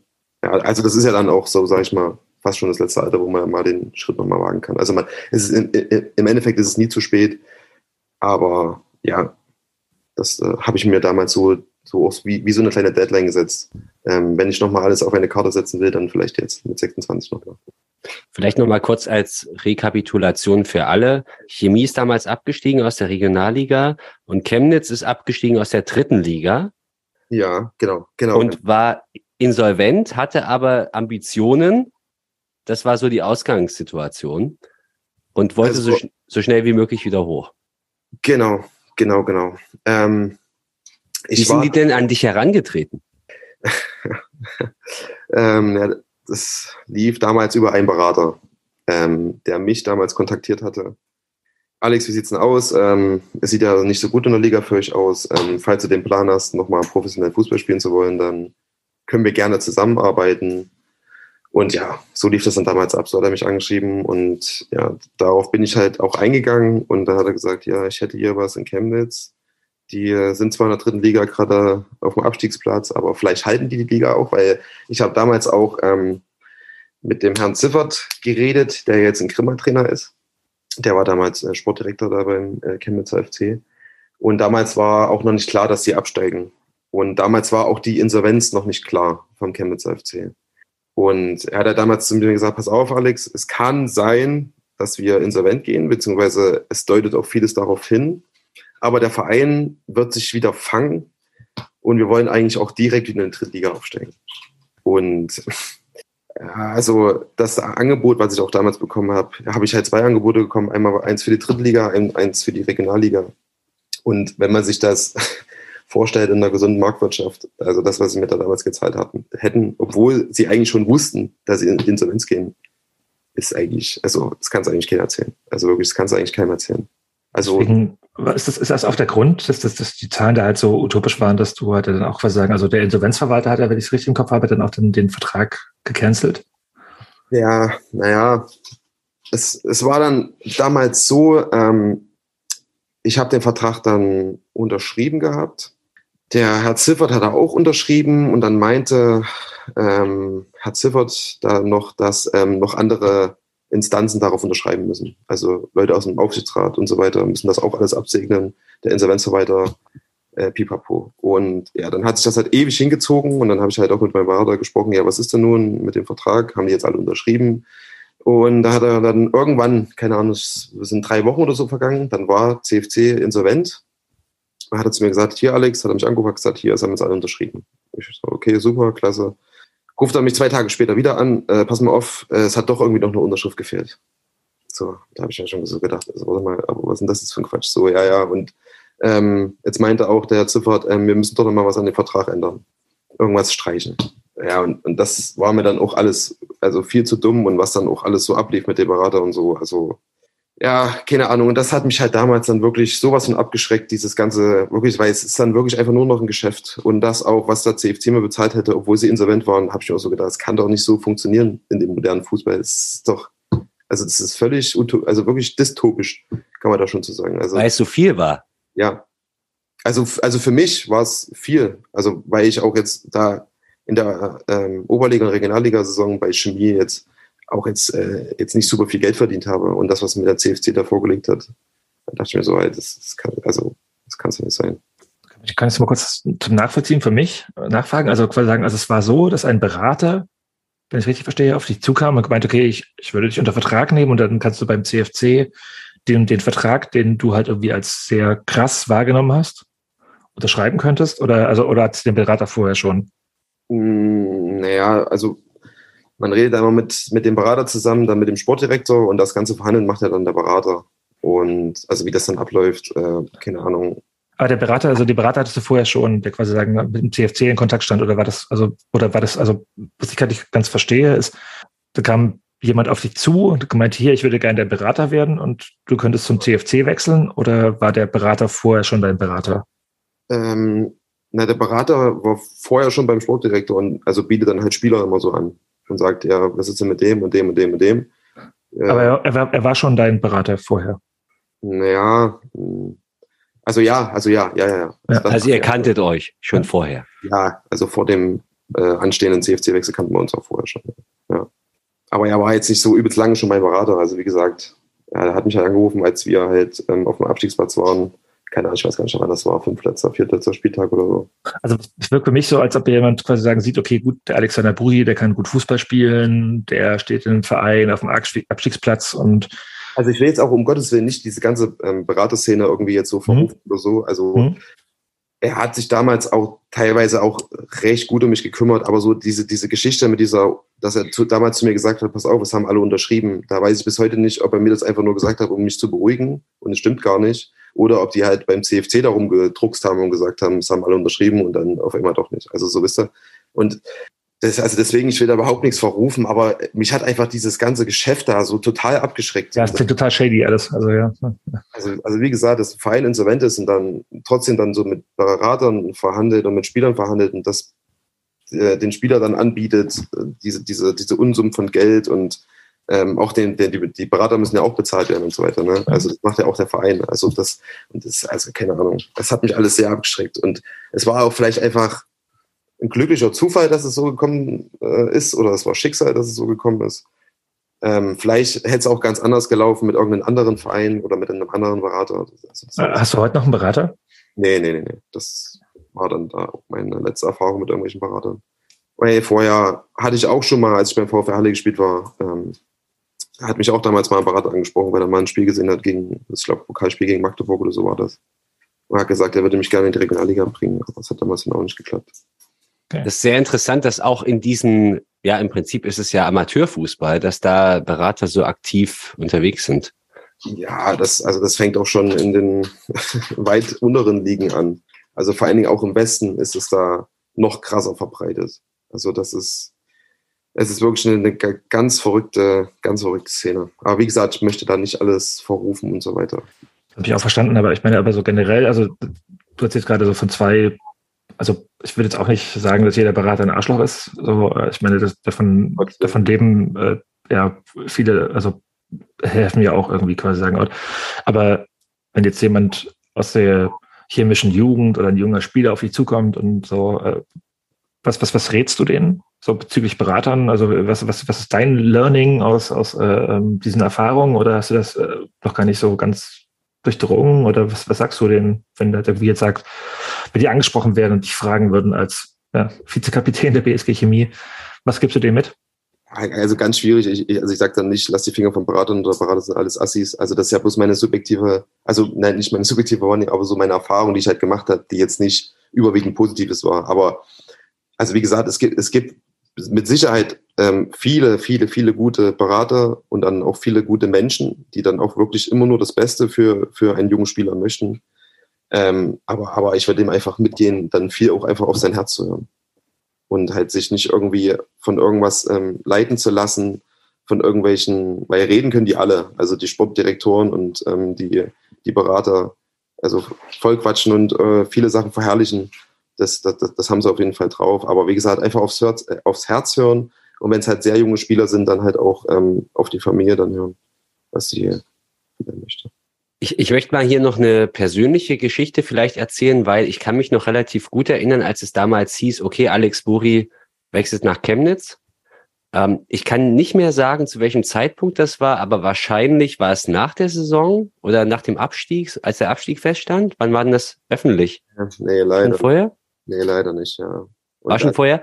Aber es war so in der Schlussphase der Saison. Und ich habe mir damals gedacht, ähm, okay, ist unser mit Abstand bester Mann, war zum damaligen Zeitpunkt so. Du hast ja auch den in, in, im Pokalfinale dann das, den Siegtreffer geschossen und so. Äh, warst also individuell auf jeden Fall herausstechend. Und ich konnte das schon damals, muss ich ganz ehrlich sagen, auch verstehen, dass es diesen Wunsch gibt, wenn du absteigst und wenn du dich sportlich nicht an der Grenze siehst, dass du dann irgendwo anders hingehst und dann ist das, äh, liegt das irgendwie auch nahe, dass du zu einem ambitionierten Verein gehst. Also ich fand das gar nicht so, so schräg. Ja, aber das einzige, was, was ich jetzt noch nicht so richtig verstanden habe, ist, ähm, die, sind die jetzt schon so eher in der Winterpause an dich herangetreten oder doch eher im, im Saisonfinale, wo sich das dann alles so zugespitzt hat? Also Chemieabstieg, Chemnitzer FC, Abstieg und Insolvenz. Nee, also es war wirklich ähm, relativ am Ende. Also ich weiß noch, ähm, wie der damalige Trainer gemeint hatte, dass er das Spiel gegen Auerbach damals im Pokal-Halbfinale gesehen hatte. Und kurz davor waren wir auf jeden Fall dann da. Und da hat er dann damals gemeint, ja, ich kann mir das mit dir vorstellen. Und ja, genau. Aber das mit der Meldung, ja, also das, da lief damals auch vieles falsch, warum die dann ähm, in der Saison noch kamen. Da habe ich mich dann noch tierisch aufgeregt darüber. Also es kam noch, bevor der Abstieg von Chemie feststand, kam die Meldung, dass du wechselst. Ja, ja, ich glaube, das war. Nee, warte mal, nee, Quatsch. Es war nach dem Hertha-Spiel. Genau, und da stand dann der Abstieg fest, ja. Aber So habe ich nämlich auch dunkel in Erinnerung. Also irgendwie so als, ja, okay, abgestiegen, scheiße, und jetzt geht der beste Mann. Aber noch Aber- vor dem Pokalfinale quasi Ja, auch. genau, das Ah, war, ja. Hm. Äh, und witzig, dass du dann das, das Tor machst. Aber ähm, kannst du mal noch erklären, wieso sich das dann zerschlagen hat? Also klar, irgendwie hat eine Unterschrift gefehlt und die wollten am Vertrag dann noch rumdoktern, aber hast du dann gesagt, nee, jetzt nicht mehr? Oder haben die dann gesagt, nee, jetzt wollen wir den nicht mehr für zu viel Geld verpflichten? Nee, ich habe das dann damals gesagt. Also jetzt äh, zu viel Geld. Warum? Weil, weil die, die, die, dieser ganze Hickhack mit, mit diesem Vertrag, mit der Insolvent, mit, mit der Insolvenz, das hat mich einfach wirklich komplett durcheinander gebracht und ich habe da einfach dann nicht mehr dran geglaubt, dass es einfach da ehrlich zugeht. Also wie gesagt, weil ich halt einfach nicht wusste, ob jetzt mich der Berater vollkäst, ähm, weil dann kam da auch von denen nichts mehr so richtig Klares. Also wir hatten immer noch Kontakt zu, aber einfach, dass, dass das mit diesem Vertrag jetzt endlich mal geklärt wird, das hat mich einfach damals so abgeschreckt, dass ich zu mir gesagt habe, das will ich mir einfach nicht antun. Ich möchte mir diesen Verein jetzt einfach jetzt, jetzt möchte ich nicht mehr antun. Und dann mache ich jetzt auch jetzt da jetzt, obwohl ich jetzt nicht eine Trainingseinheit gemacht habe oder nicht einmal ähm, ja, richtig da war oder bis auf den Sportdirektor und den Trainer so ein bisschen kennengelernt habe, jetzt schon einen Schlussstrich, weil wenn es jetzt schon am Anfang so krass hapert an irgendwelchen Sachen, dann will ich mir gar nicht vorstellen, wie das dann weitergehen gehen soll. Also vielleicht wäre es auch gut gegangen, aber das wollte ich mir dann damals einfach nicht antun. Deswegen habe ich dann einfach dann gesagt, ähm, dass ich jetzt das Ding hier, wie es jetzt ist, ähm, direkt wieder auf, auflösen möchte. Hast du dir kurz Gedanken gemacht? Ich meine, also du bist ja quasi dann mit, mit, mit der BSG Chemie in die Oberliga gegangen und ich meine, das, also ich kann mir jetzt sehr schwer vorstellen, dass du nach dieser Saison halt irgendwie nicht Anfragen gehabt hättest aus einem anderen Regionalliga-Verein. Hast du dir, also hast du dir gedacht, okay, hier, fuck you all und ich bleib bei Chemie, weil mir der Verein so am Herzen liegt und also, ne, oder, oder, also gab es Anfragen von woanders und du hast dir einfach gedacht, okay, das ist mir alles scheißegal, ich bleib zu Hause, ich bleib bei, bei der BSG. Kannst du das rekapitulieren und äh, Ähm, also, also, also grundlegend zu sagen, ähm, heutzutage selbst in der Regionalliga geht ohne Berater geht fast gar nichts. Also es ist wirklich ganz selten, dass man dann irgendwie in einen Verein, wenn du keinen Berater hast, dich irgendwie anruft, irgendjemand und sagt, hier hast du nicht Bock bei uns zu spielen, sondern es läuft im Endeffekt eigentlich alles über Berater. Weil die kontaktieren die Berater und dann sagen die, ja, welchen Spieler hast du für mich auf der und der Position oder wer ist denn interessant und da, also über diese Net Netzwerke läuft das halt. So wie das damals vielleicht noch war, dass da ein Verein gesagt hat, ja, guck mal, den Spieler, der spielt doch gut, hier, komm den Ulmer. So ist das gar nicht mehr, sondern es läuft eigentlich im Endeffekt alles über die Berater und deswegen hatte ich damals äh, ich, total weird, oder? Also das, das ist einfach total Panne. Also ich meine, äh, Entschuldigung, erzähl, erzähl weiter, aber das, das klingt doch total shady. Also so von wegen, okay, gut, du hast eine Mega-Saison gespielt, du hast uns im Pokal geschossen und, und äh, ohne Berater geht's nicht. du hättest ja auch locker irgendwie zu einem, jetzt nach Babelsberg gehen können. Also, das heißt ja gerade, also äh, du hättest nach, äh, zu verschiedenen Vereinen gehen können und du hast dich aber im Endeffekt dafür entschieden, okay, gut, ich steige mit der BSG Chemie zusammen in die Oberliga ab, bist wieder aufgestiegen, aber ich meine aber so, das, dieser, dieser Gedanke, also eigentlich hättest du rein theoretisch unter Profibedingungen in Chemnitz spielen können, aber du hast dich dafür entschieden, bei Chemie zu bleiben. Und äh, ich meine, es hätte ja auch durchaus die Möglichkeit gegeben, auch mit deinem Mindset, was du gerade die ganze Zeit beschreibst, durchaus auch irgendwie bei einem coolen Verein irgendwie auf Viertliganiveau anzukommen. So, da gibt's ja Vereine. Ja. Aber du hast dich quasi sagen, dafür entschieden, okay, gut, gehe ich halt zurück in die Oberliga. Äh, wie kam das?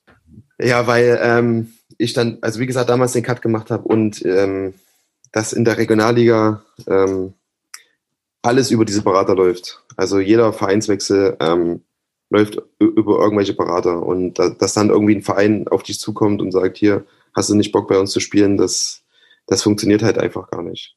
Und ich habe damals dann auch keine Angebote äh, weiter bekommen, aber wie gesagt, ich habe dann damals auch einfach einen Cut gemacht und habe gesagt, ich, keine Ahnung, ich bin vielleicht auch einfach nicht der Mensch, der Typ dazu, der dann alles dann auch so hinnimmt und Hauptsache er trainiert unter Profibedingungen und ist auch scheißegal, wie die Leute dazu einem sind oder ähm, wie alles vorher vertraglich geregelt wird oder wer da was regelt. Also habe ich damals dann auch einfach gesagt, wahrscheinlich bin ich einfach nicht für dieses Geschäft geboren.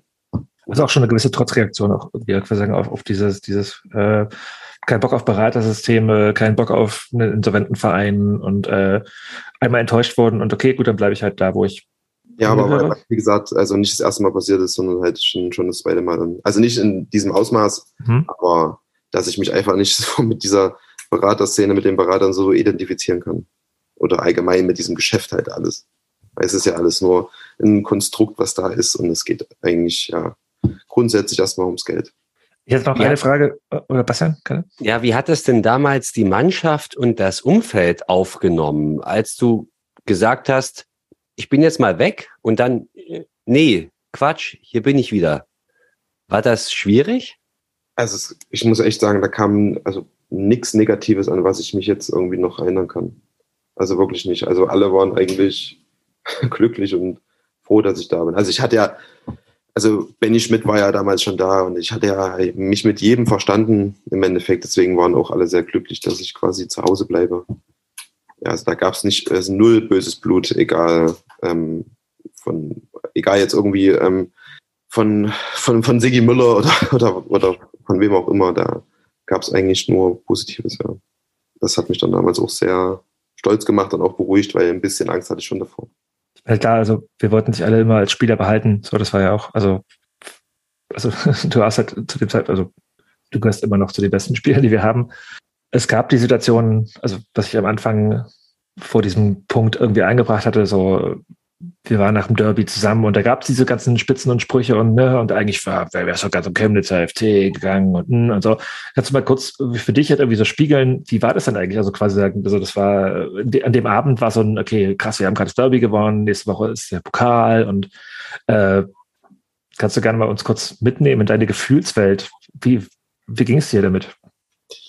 Naja, ähm, also Spitzen bleiben Spitzen und das ist ja auch meistens dann auch immer nicht ernst gemeint. Aber also ich will halt nie irgendwie, ähm, dass wenn mich ein Fan sieht, äh, daran denkt, ähm, Alice Buri, Chemnitzer FC, so einfach diese, vielleicht diese, wie sagt man dazu, jetzt fehlt mir das Wort dazu, äh, diese, diese Metapher hat halt einfach, damit das gleich verbindet halt so, ähm, ja, das, das hoffe ich einfach nicht, dass das irgendwie jetzt so in bei jedem Fan so ist, dass er halt, wie gesagt, ähm, wenn er an mich denkt, an den Chemnitz AFT denkt. So. Also das würde ich sehr, sehr traurig finden, weil ich bin grün und weißer durch und durch und lebe diesen Verein ähm, spätestens ähm, nach meiner Rückkehr vom Chemnitz FC zu 100.000 Prozent.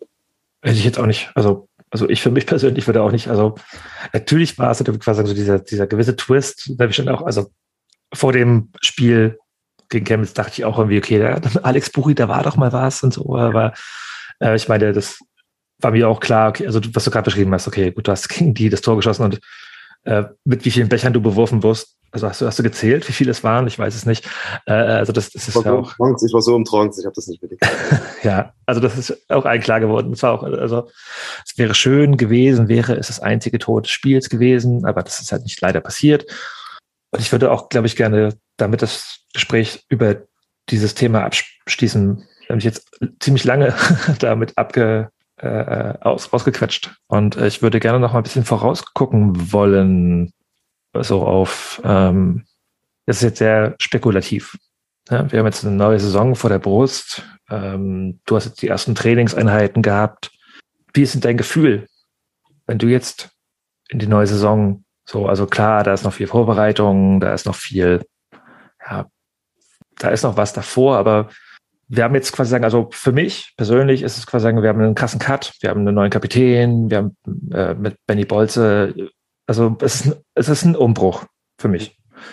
Ähm, wir haben viele neue Leute. Das, generell ist das, ist das äh, Mannschaftsgefüge vielleicht auch ein ganz neues und das, äh, du hast jetzt eine Woche Trainingslager oder ein paar Tage Trainingslager gehabt. Ihr fahrt jetzt die Tage in die Lausitz, habt da Spiele vor der Brust. Wie fühlt es sich an gerade? Also es ist, oder stimmst du mir zu? Ist es, ist, es, ist es jetzt irgendwie ein neues Feeling im Vergleich zu den letzten Jahren, weil halt auch schon da irgendwie ein bisschen was anders ist? Oder über, überinterpretiere ich das alles?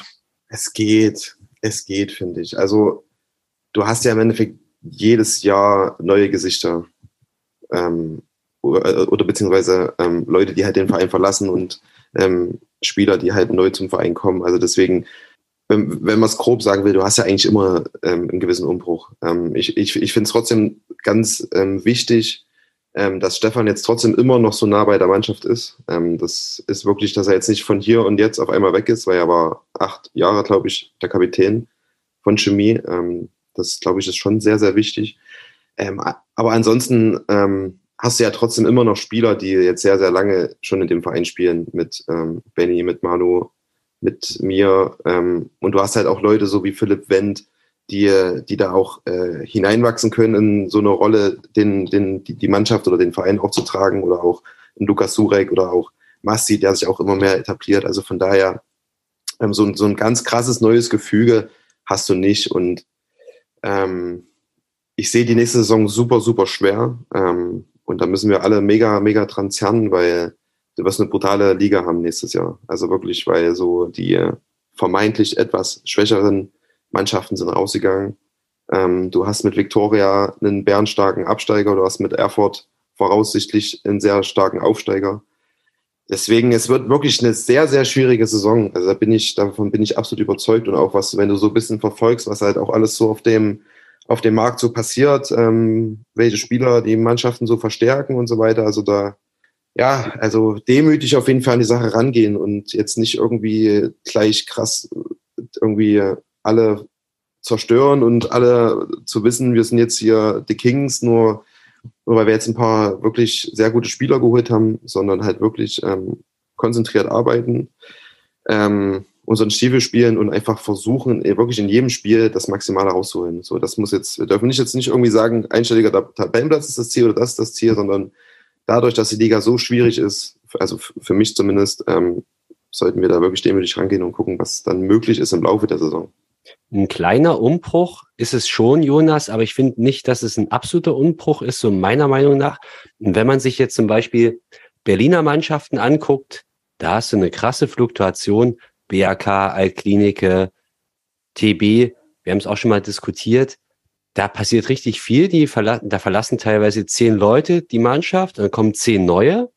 Ist es aus Chemiesicht nicht eher ein Vorteil zu sagen, okay, wir äh, wir verstärken uns punktuell. Wir holen jetzt drei neue, die den Anspruch haben, auch äh, Stamm zu spielen. Und dann natürlich noch ein paar, äh, die den Kader quasi auch auffüllen, weil du hast ja ein paar Abgänge, ein paar mehr Abgänge. Hast du da nicht eigentlich eine bessere Ausgangssituation als so ein Verein, der komplett durchwürfelt, der vielleicht gar nicht so eine gute Identität hat? Ja. Also war die Frage jetzt an mich? Ja, natürlich. Ähm, ja. Nee, Deine Einschätzung, wie, wie du das wahrnimmst. Du hast jetzt so ein bisschen tief gestapelt, finde ich auch okay. Und es geht jetzt auch gar nicht darum, irgendwie ambitionierte Ziele zu formulieren, sondern ich, mir geht's wirklich darum, äh, zu fragen, wie sich das so anfühlt und wie wichtig ist auch eine gewisse Konstanz, wie, wie, wie schädlich ist vielleicht zu viel Fluktuation. Was ist so deine Einschätzung vor dem Hintergrund deiner Erfahrung? Ähm, dass es auf jeden Fall positiv ist. Auf, also definitiv. Ähm, aber ich glaube, das hatten wir noch nie jetzt irgendwie so krass, außer vielleicht als wir abgestiegen sind, ähm, dass da mehrere Spieler den Verein verlassen haben, sondern dass schon immer so dieses Grundgerüst eigentlich immer so geblieben ist und dass wir damit eigentlich auch immer tatsächlich gut gefahren sind. Und ich glaube auch, dass das zu so einem Verein, außer natürlich ist es jetzt notwendig, ähm, zu Chemie jetzt auch jetzt nicht so passt, jetzt irgendwie 15 Spieler jetzt mit einem Schlag auszuwechseln. Und so wie wir es jetzt gemacht haben, finde ich es wirklich bisher sehr gut, da punktuell ähm, nachzubessern, vor allem bei den Spielern, die jetzt gegangen sind oder die aufgehört haben, genau diese, diese Position halt wirklich ähm, auch mit einer Qualität zu besetzen. Und ähm, deswegen, also ja, ich habe jetzt tief gestapelt, das stimmt, aber dieses ganze Grundgerüst, was wir haben und wie wir uns jetzt noch verbessert haben, sehe ich wirklich eigentlich sehr, sehr positiv. Und ich, ich will jetzt auch keine Angst und Bange irgendwie verbreiten oder so, sondern ich habe das jetzt, wie gesagt, auch schon in, in dem ersten Testspiel gesehen, dass wir da, da, da fußballerisch ähm, ja wirklich auch Potenzial haben dieses Jahr.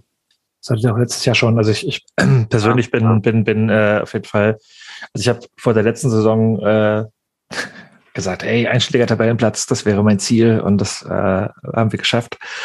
Sehe ich dieses Jahr auf jeden Fall äh, gerade nicht, weil ich aber auch, wie Bastian es sagt, äh, die anderen Mannschaften da auch, also ich habe vor mir, hab da ein bisschen mehr Angst. So, ähm, es sind weniger Spiele und es sind weniger, was, was du auch gerade meintest, äh, Mannschaften, die man halt einfach quasi sagen, so auf Distanz sieht. Also ich glaube, dass von den Aufsteigern und von den Absteigern, das ist alles, was du auch gerade beschrieben hast, das ist ein bisschen, ja, äh, hab da auch ein bisschen mehr diese Saison Respekt, als das letztes Jahr noch hatte, weil ich letztes Jahr ganz klar, okay, Klassenerhalt kein Ding. Das könnte dieses Jahr vielleicht auch ein bisschen schwierig werden. Wobei ich aber auch denke, dass, dass äh, wir eigentlich viele, viele gute Verstärkungen haben und wir eigentlich auch letztes Jahr auch teilweise unter, also underperformed haben. So, ähm, ich bin gespannt. Erstmal kurz gesagt und ich will jetzt auch gar nicht dazu eine Meinung von dir haben. Ähm, aber was ich gerne wissen wollen würde, was sind oder was ist dein persönliches Ziel für die nächste Saison? Hm. Habe ich mir jetzt gar nicht so die großen Gedanken zu machen. Ähm, mein, mein, persönliches Ziel ist erstmal, dass ich ähm, verletzungsfrei bleibe. Das ist äh, mir eigentlich das Allerwichtigste. Ähm, ansonsten möchte ich schon, dass wir uns äh, fußballerisch ähm, im Kollektiv noch verbessern.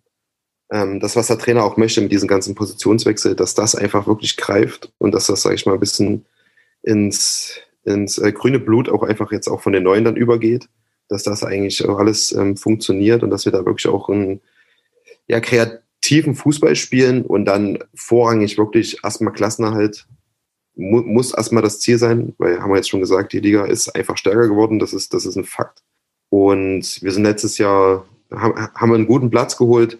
Ähm, und dann musst du halt sehen, was in der Saison dann möglich ist. Wie gesagt, ähm, vielleicht kannst du dann irgendwann mal ähm, sagen, okay, jetzt einsteigender Ballplatz oder ja, keine Ahnung, du willst unter die ersten sieben kommen oder so, aber das ist alles Zukunftsmusik. Für, für mich zählt wirklich erstmal, wie gesagt, nur der Klassenerhalt. Ähm, vielleicht wieder ins Pokalfinale kommen, das wäre schon schön. Und, ja. Und werdet ihr eher auf Ballbesitz gehen oder auf Umschaltspiel? Große Diskussion seit ja, große, ja. Zeit. Ähm, ich, ich glaube, ein Mix aus beidem. Also wir haben ja jetzt schon ähm, eigentlich ja, zu 80 Prozent um, Umschaltspiel ähm, forciert. Ähm, aber ich glaube jetzt auch mit der Qualität an Spielern ähm, wird es jetzt eigentlich ein Mix werden, so ein bisschen aus beiden, glaube ich.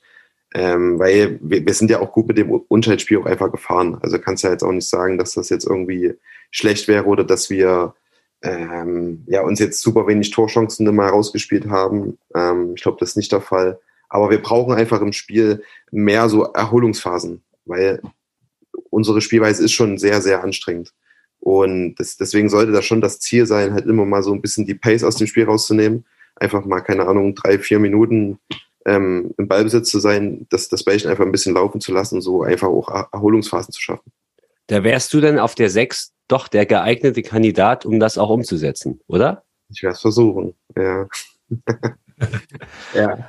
Was ist auch quasi, das ist auch ein Learning aus der letzten Saison, so quasi. Also, das ist halt einfach ähm, mit dem, also das genau dieses, also Miro hat ja gemeint, okay, wir wollen mehr Ballbesitz, wir wollen mehr Staffetten, also wir wollen mehr ein bisschen mehr den Ball halten. Ja, ja.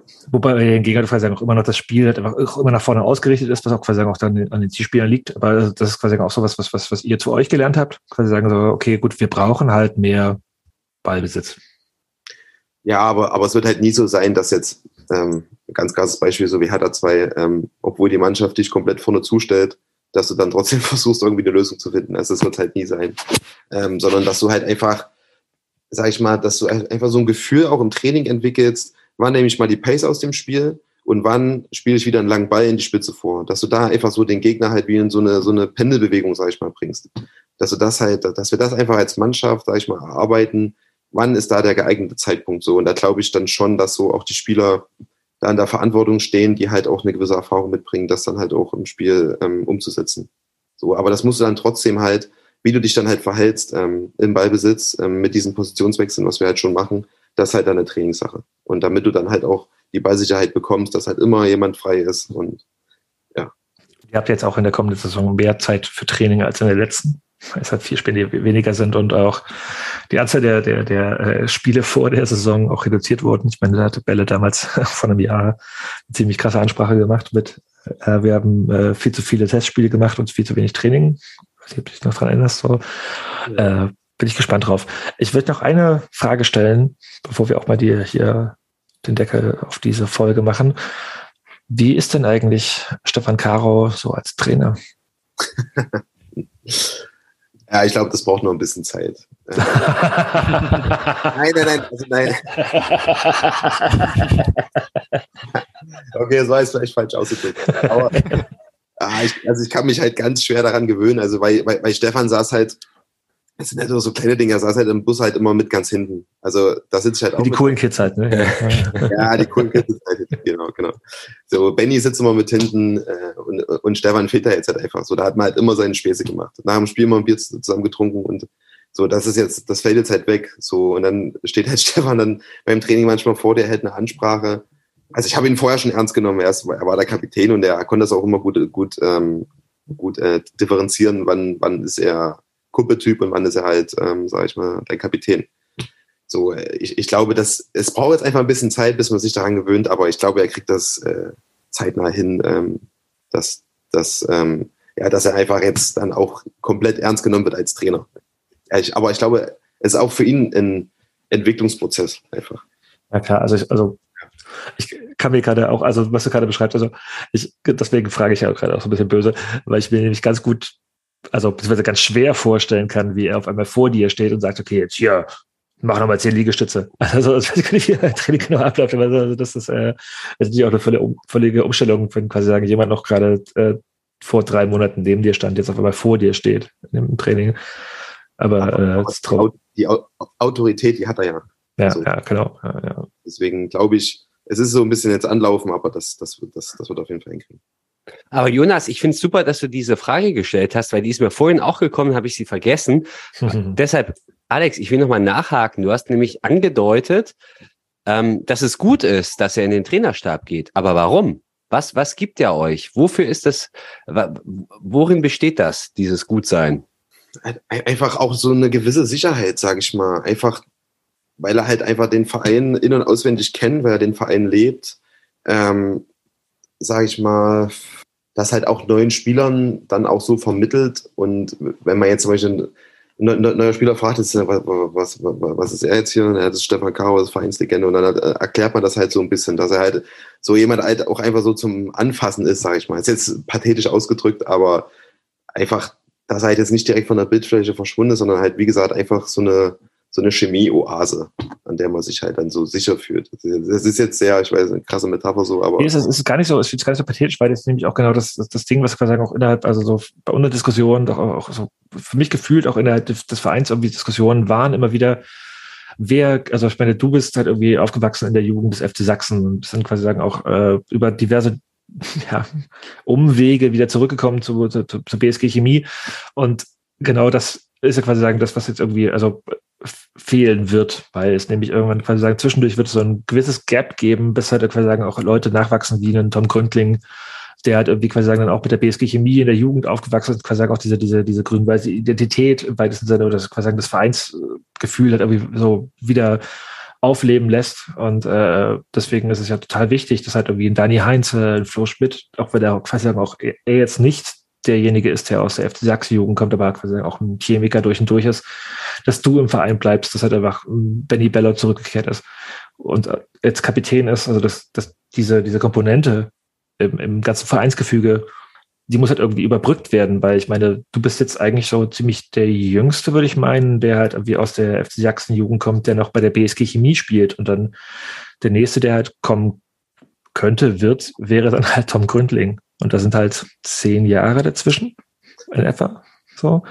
Und deswegen ist es ja total cool, dass einfach sagen, also hat Stefan Karau da als Vereinskapitän, ehemaliger im Trainerstab bleibt und halt das weitergibt. Das ist halt auch so was, was, was äh, ja, ja, für mich halt irgendwie so, das ist ja quasi sagen, das, das ist für mich persönlich der Twist unserer Zeit, weil ich meine, das wird jetzt keinen FC Sachsen-Spieler mehr geben nach dir, der zurückkommt von irgendwoher. Nach Yannick Meder.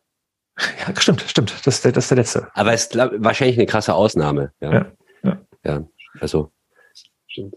Ja, aber, aber das ist halt auch so, ähm, sag ich mal, so, also so, ein so, ein so ein Binde, wie sagt man denn? So, ein so ein Binde. Glied. Glied, ja, Bindeglied, ja, genau. Ist schon spät jetzt. Ähm, Bindeglied. also nochmal ein krasseres Bindeglied ist zwischen Mannschaft und Trainer.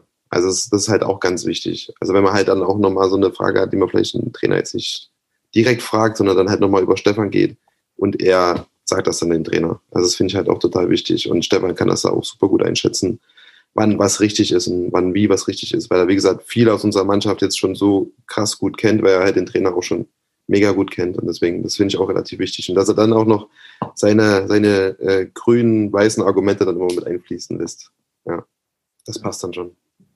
Ja, also es klingt auf jeden Fall spannend. Das, ähm, also ich habe ja auf meinem, auf meinem, auf meinem digitalen Zettel stehen, neues Trainerteam und du, du beschreibst gerade ganz cool. Also das macht Stefan jetzt schon und das traue ich ihm auch zu und darauf bin ich gespannt. Und ich würde quasi sagen, also das ist jetzt, deswegen habe ich gefragt, dieses Spannungsfeld zwischen, zwischen, okay, gerade war er noch mein, er saß noch im Bus neben mir und jetzt ist er halt quasi sagen so der, ja, ey, ich freue mich total drauf und ich finde es total cool, Alex, um mal hier meinen Deckel drauf zu machen dass du dir so viel Zeit genommen hast, mit uns zu quatschen. Und, ähm, und ich frage gerade kurz, ähm, wir schließen unsere Folgen, wie du ja vielleicht auch weißt, immer mit Medientipps ab. Ja. Hast du einen dabei? Ähm. Und wenn nicht, habe ich, kann ich auch kurz mal, kannst du dir kurz Gedanken machen, während ja. Bastian und Nils und ich unseren geben und äh, ähm, du kannst mal kurz überlegen, was du in den letzten paar Tagen gesehen, gehört, gelesen hast. Und ich äh, würde kurz an Bastian geben, weil Bastian und ich eigentlich den gleichen Medientipp haben. Wir machen einen, wir machen einen kollektiven Medientipp. Also es kann eigentlich nur einen Medientipp geben, jetzt gerade in dieser Zeit, nämlich, ja, Fußball ist wichtig, immer. Und aber wir haben jetzt äh, bald Anfang Juli und was geht da los, die Tour de France? und unsere Generation ist, glaube ich, äh, sehr krass sehr, ähm, sozialisiert worden mit einem deutschen Sporthelden, der dann sehr, sehr tief gefallen ist. Und das ist Jan Ulrich, wahrscheinlich eine der tragischsten Figuren, die, die es überhaupt ge gegeben hat im, im ja, Sport. Frag mal Boris Becker. Also. Ja, äh, ähnlich, wobei der nie sportlich so gefallen ist. Aber gut, lass uns das in irgendeiner nächsten Folge machen. Also Jan Ulrich, ähm, und jetzt, jetzt kommt's, äh, vor 25 Jahr, Jahren ähm, gab es seinen ersten, ja, gab es seinen einzigen Toursieg. Das war ja damals eine unglaubliche Sensation. Der äh, irgendwie ganz Deutschland war im Radsportfieber. Das ist jetzt 25 Jahre her. Ich habe es damals auch so miterlebt und habe darüber auch zum Radsport gefunden, wie wahrscheinlich so Millionen andere. Und es gibt eine unfassbar gute, also wirklich eine unfassbar gute Dokumentation, ein Dokumentationsformat bei der ARD von der Sportschau. Und zwar gibt's das sowohl als TV-Dokumentation etwas gestrafft, wo man nochmal alles nachvollziehen kann, wie äh, die ganzen Aufstiege, die ganzen Abstiege mit dem bitteren Ende und wie die Situation jetzt ist. Und es gibt einen Podcast dazu. Ist beides sehr sehens- und sehr hörenswert. Being Jan Ulrich heißt das. Und ja, ich finde das, äh, äh, ganz ehrlich, das ist ein Sportler, der mich bis heute fasziniert mit all seinen Aufstiegen, Abstiegen und äh, Abgründen. Und wir haben im Vorfeld drüber diskutiert, was ist der Medientipp heute? Und irgendwie haben sich fünf Leute darum gestritten, dass das der Medientipp ist. Liebe Grüße an Ja, Lochi. Von uns Vieren hier. Ja. Ja, li- liebe Grüße an Lochi, der das alles schon zu Ende gebinged hat. Ich weiß nicht. Aber, aber ähm, ja, Hast du hört, noch nicht, hast du guckt euch das an. ich bitte. bin absolut kein Radsport-Fan. Ich meine, ich meine, Bastian, du hast es noch nicht zu Ende gesehen. Achso. Nein, ich, ich habe es noch nicht zu Ende. ge- Wann denn? Das haben die jetzt irgendwann vor drei Tagen oder so online gestellt. Das Ich, sind nur zweieinhalb Stunden. Also das ist, also ich habe es auch schon zu Ende gesehen. Jonas, Ja, doch hier schon vor zweieinhalb Tagen fertig. Ja, es ist eine sehr, sehr spannende Doku. Ich habe heu- heute auf, äh, auf Arbeit auch zehn Minuten einen Talk drüber gehalten. Und äh, weil Bastian das empfohlen hat, würde ich kurz auch noch darauf hinweisen, dass ähm, äh, die Sportschau gerade sehr coole Erklärvideos zum Radsport, ich weiß nicht, also Menschen, die, also ich glaube, ich bin auch schon einer der Jüngeren, also ich weiß nicht, Alex, wie, wie du zum Radsport stehst, wahrscheinlich bist du auch nicht so der große Fan. Also ich, ich glaube, ich bin, ich bin so das, der, der, der, der, der Grenz, äh, es ist das Grenzalter von Leuten, die halt noch Radsport cool finden, weil alle Leute, die, die jünger sind, sind halt nur von Doping und Der von allem abgefuckt ja, und so. klar. Äh, ich bin noch total Radsport begeistert und es gibt eine ähm, bei der Sportschau halt mit Rick Zabel, also dem Sohn von Erik Zabel. Und äh, Rick Zabel sieht auch, also heißt nicht nur fast genau wie sein Vater, sieht auch genauso aus. als- Also wenn man, wenn man so bei den, bei den äh, Being Jan Ulrich Dokus Erik Zabel halt äh, Haare anklebt und noch einen Bart, da sieht er genauso aus wie sein Sohn. Und der erklärt sehr, sehr cool, gerade in der Sportschau, äh, alle möglichen Basics von Radsport. Und ich bin total Radsport begeistert. Ich fahre jetzt auch am Donnerstag nach Kopenhagen und gucke mir die erste Etappe der Tour de France an. Ähm, und das, äh, ja, das kann, werden wir verlinken und das kann man sich sehr, sehr gut angucken, weil der halt einfach so ganz, ja, der bringt so die Begeisterung rüber, was halt irgendwie heißt, äh, was ist eine Windkante, was ist der Windschatten und äh, ja, und was macht Material aus und also wer Radsport mag, äh, das sind so die ganzen Basics nochmal sehr, sehr schön aufgearbeitet. Deswegen würde ich da kurz als Nachtrag zu dieser sehr, sehr, wirklich sehr guten Being Jan Ulrich Doku das empfehlen. Und jetzt gebe ich weiter an Nils. Ich leite mal ganz stumpf vom Fußball wieder um. ähm, ähm, bevor ich meine zwei Medientipps raushaue, ähm, will ich noch ein paar Worte verlieren. Und zwar ist mir während der Aufnahme eine kleine Anekdote eingefallen, die natürlich auch mit Alex zu tun hat, sonst würde ich die jetzt nicht teilen. Und zwar ähm, haben Alex und Benny Schmidt vor circa drei Jahren äh, in der Geschäftsstelle Auswärtskarten für das Auswärtsspiel äh, Nordhausen vertrieben. Alex sagt schon. Ähm, und auch der damals 17-Jährige oder 16-Jährige war ich damals vielleicht auch noch, äh, war ich damals dann ganz stolz da und haben ja unter anderem die Flutlicht-EP von Alex auch signieren lassen und habe äh, auch ein Bild mit dir gemacht, Alex. Ich hoffe, du kannst dich nicht erinnern. Ich war damals sehr, sehr aufgeregt und äh, auch verschwitzt, weil es ähnliche Temperaturen waren wie heute. Ähm, kleiner Fun Fact, ich habe so einen Tick, wenn ich aufgeregt bin, dann zuckt meine linke Wange immer. Und damals hat meine linke Wange pausenlos gezuckt, weil ich so sehr aufgeregt war, euch beide da zu treffen. Ähm, und jetzt hier drei Jahre später ähm, sitzen wir hier und reden über die Fanboy Talk Deluxe, Alter. Wir haben jetzt auch ein Titelbild für die Folge. Super. Ja, das möchte ich niemandem zeigen. Doch, Ich schick's gleich meinetwegen auch nochmal in den Zoom rein hier. bitte. Ähm, und lustigerweise gab es damals auch schon mit Daniel zusammen diese Podcast-Idee. Bloß damals hat alles an Umsetzung mangelt, diese Idee und diese Kreativität waren da, aber ähm, zum Beispiel kannten wir Jonas damals auch noch nicht, Bastian und ich kannten uns flüchtig über Twitter halt. Und jetzt hier ist es, ist es krass, wie das alles in den letzten drei Jahren gewachsen ist. Und natürlich auch danke an Jonas, der das technisch möglich macht und alle hier aus den chemischen Elementen und natürlich auch an die Hörer, die das hier Woche für Woche hören. Und es ist mir eine sehr, sehr große Ehre gewesen, mit äh, dir heute zu reden, Alex. Und da bin ich auch immer noch ein kleines bisschen Fanboy geblieben, wie man vielleicht auch streckenweise merkt. Bevor es noch pathetischer wird, meine Medientipps. Und zwar habe ich bei der Recherche über Philipp, Philipp Harand äh, ein sechs Jahre altes YouTube-Video von der Volkspresse aus Magdeburg, glaube ich, gesehen. Ähm, Volksstimme, die Magdeburger Volksstimme, Volksstimme. Hm. ähm, klingt auch ein bisschen rechts, aber ähm, da hat die, die dortige Zeitung äh, Philipp Harand einen Tag lang begleitet und da war er 17 Jahre jung und da sieht man auch anderen, wie er sich ein WG-Zimmer auf dem Internat mit einem gewissen Leon Heinke geteilt hat heute ja bei dem äh, Ortsrivalen ansässig und auch mit einer Chemikerin verheiratet, wie er der MDR sehr gerne zitiert. Also es ist eine echte Archivperle, kann ich euch sehr, sehr empfehlen. Mein zweiter Medientipp ist etwas analoger. Die aktuelle Ausgabe der Elf Freunde. Da geht es unter anderem in einer großen Titelstory um den Pokalgewinn der Eintracht aus Frankfurt. Ein sehr großes Team mit Timothy Chandler. Und auch der Frauenfußball kommt in der Ausgabe nicht zu kurz, denn die EM in England steht bald an, in wenigen Tagen. Also sehr, sehr große Empfehlung. Das ist eine überragende Ausgabe und nicht nur diese von mir gerade eben erwähnten Geschichten. Unter anderem gibt es auch eine Geschichte mit einem Berater, einem äh, ja, OG kann man sagen, der da in Deutschland einer der ersten war, die da äh, Nachwuchsfußball unter Vertrag genommen hat, der meiner Meinung nach etwas vertrauenswürdiger äh, wirkte und glaubwürdig. Daher ähm, sehr, sehr große Leseempfehlung. Einfach kauft's euch, äh, Freunde. Ist eigentlich eine sehr, sehr gute, ein sehr, sehr gutes Magazin. Das wollte ich sagen. Alex, hast du was? Ansonsten würde ich noch kurz einen. Ähm, also ich zu meiner Schande gestehen, dass ich mich da nicht vorbereitet habe auf die Medien. Das ist ja okay, aber ich meine, du hast ja vor, vorhin ich mal kenne gemeint, das. Ja, du, du hast ja gemeint, du hörst doch Podcasts hier und da. Ja, und, genau. äh, Also- ja. und diesen einen Podcast, den vielleicht als Medientipp. Wissen Weekly heißt ja, ich glaube, die bringen zweimal die Woche immer eine Folge raus.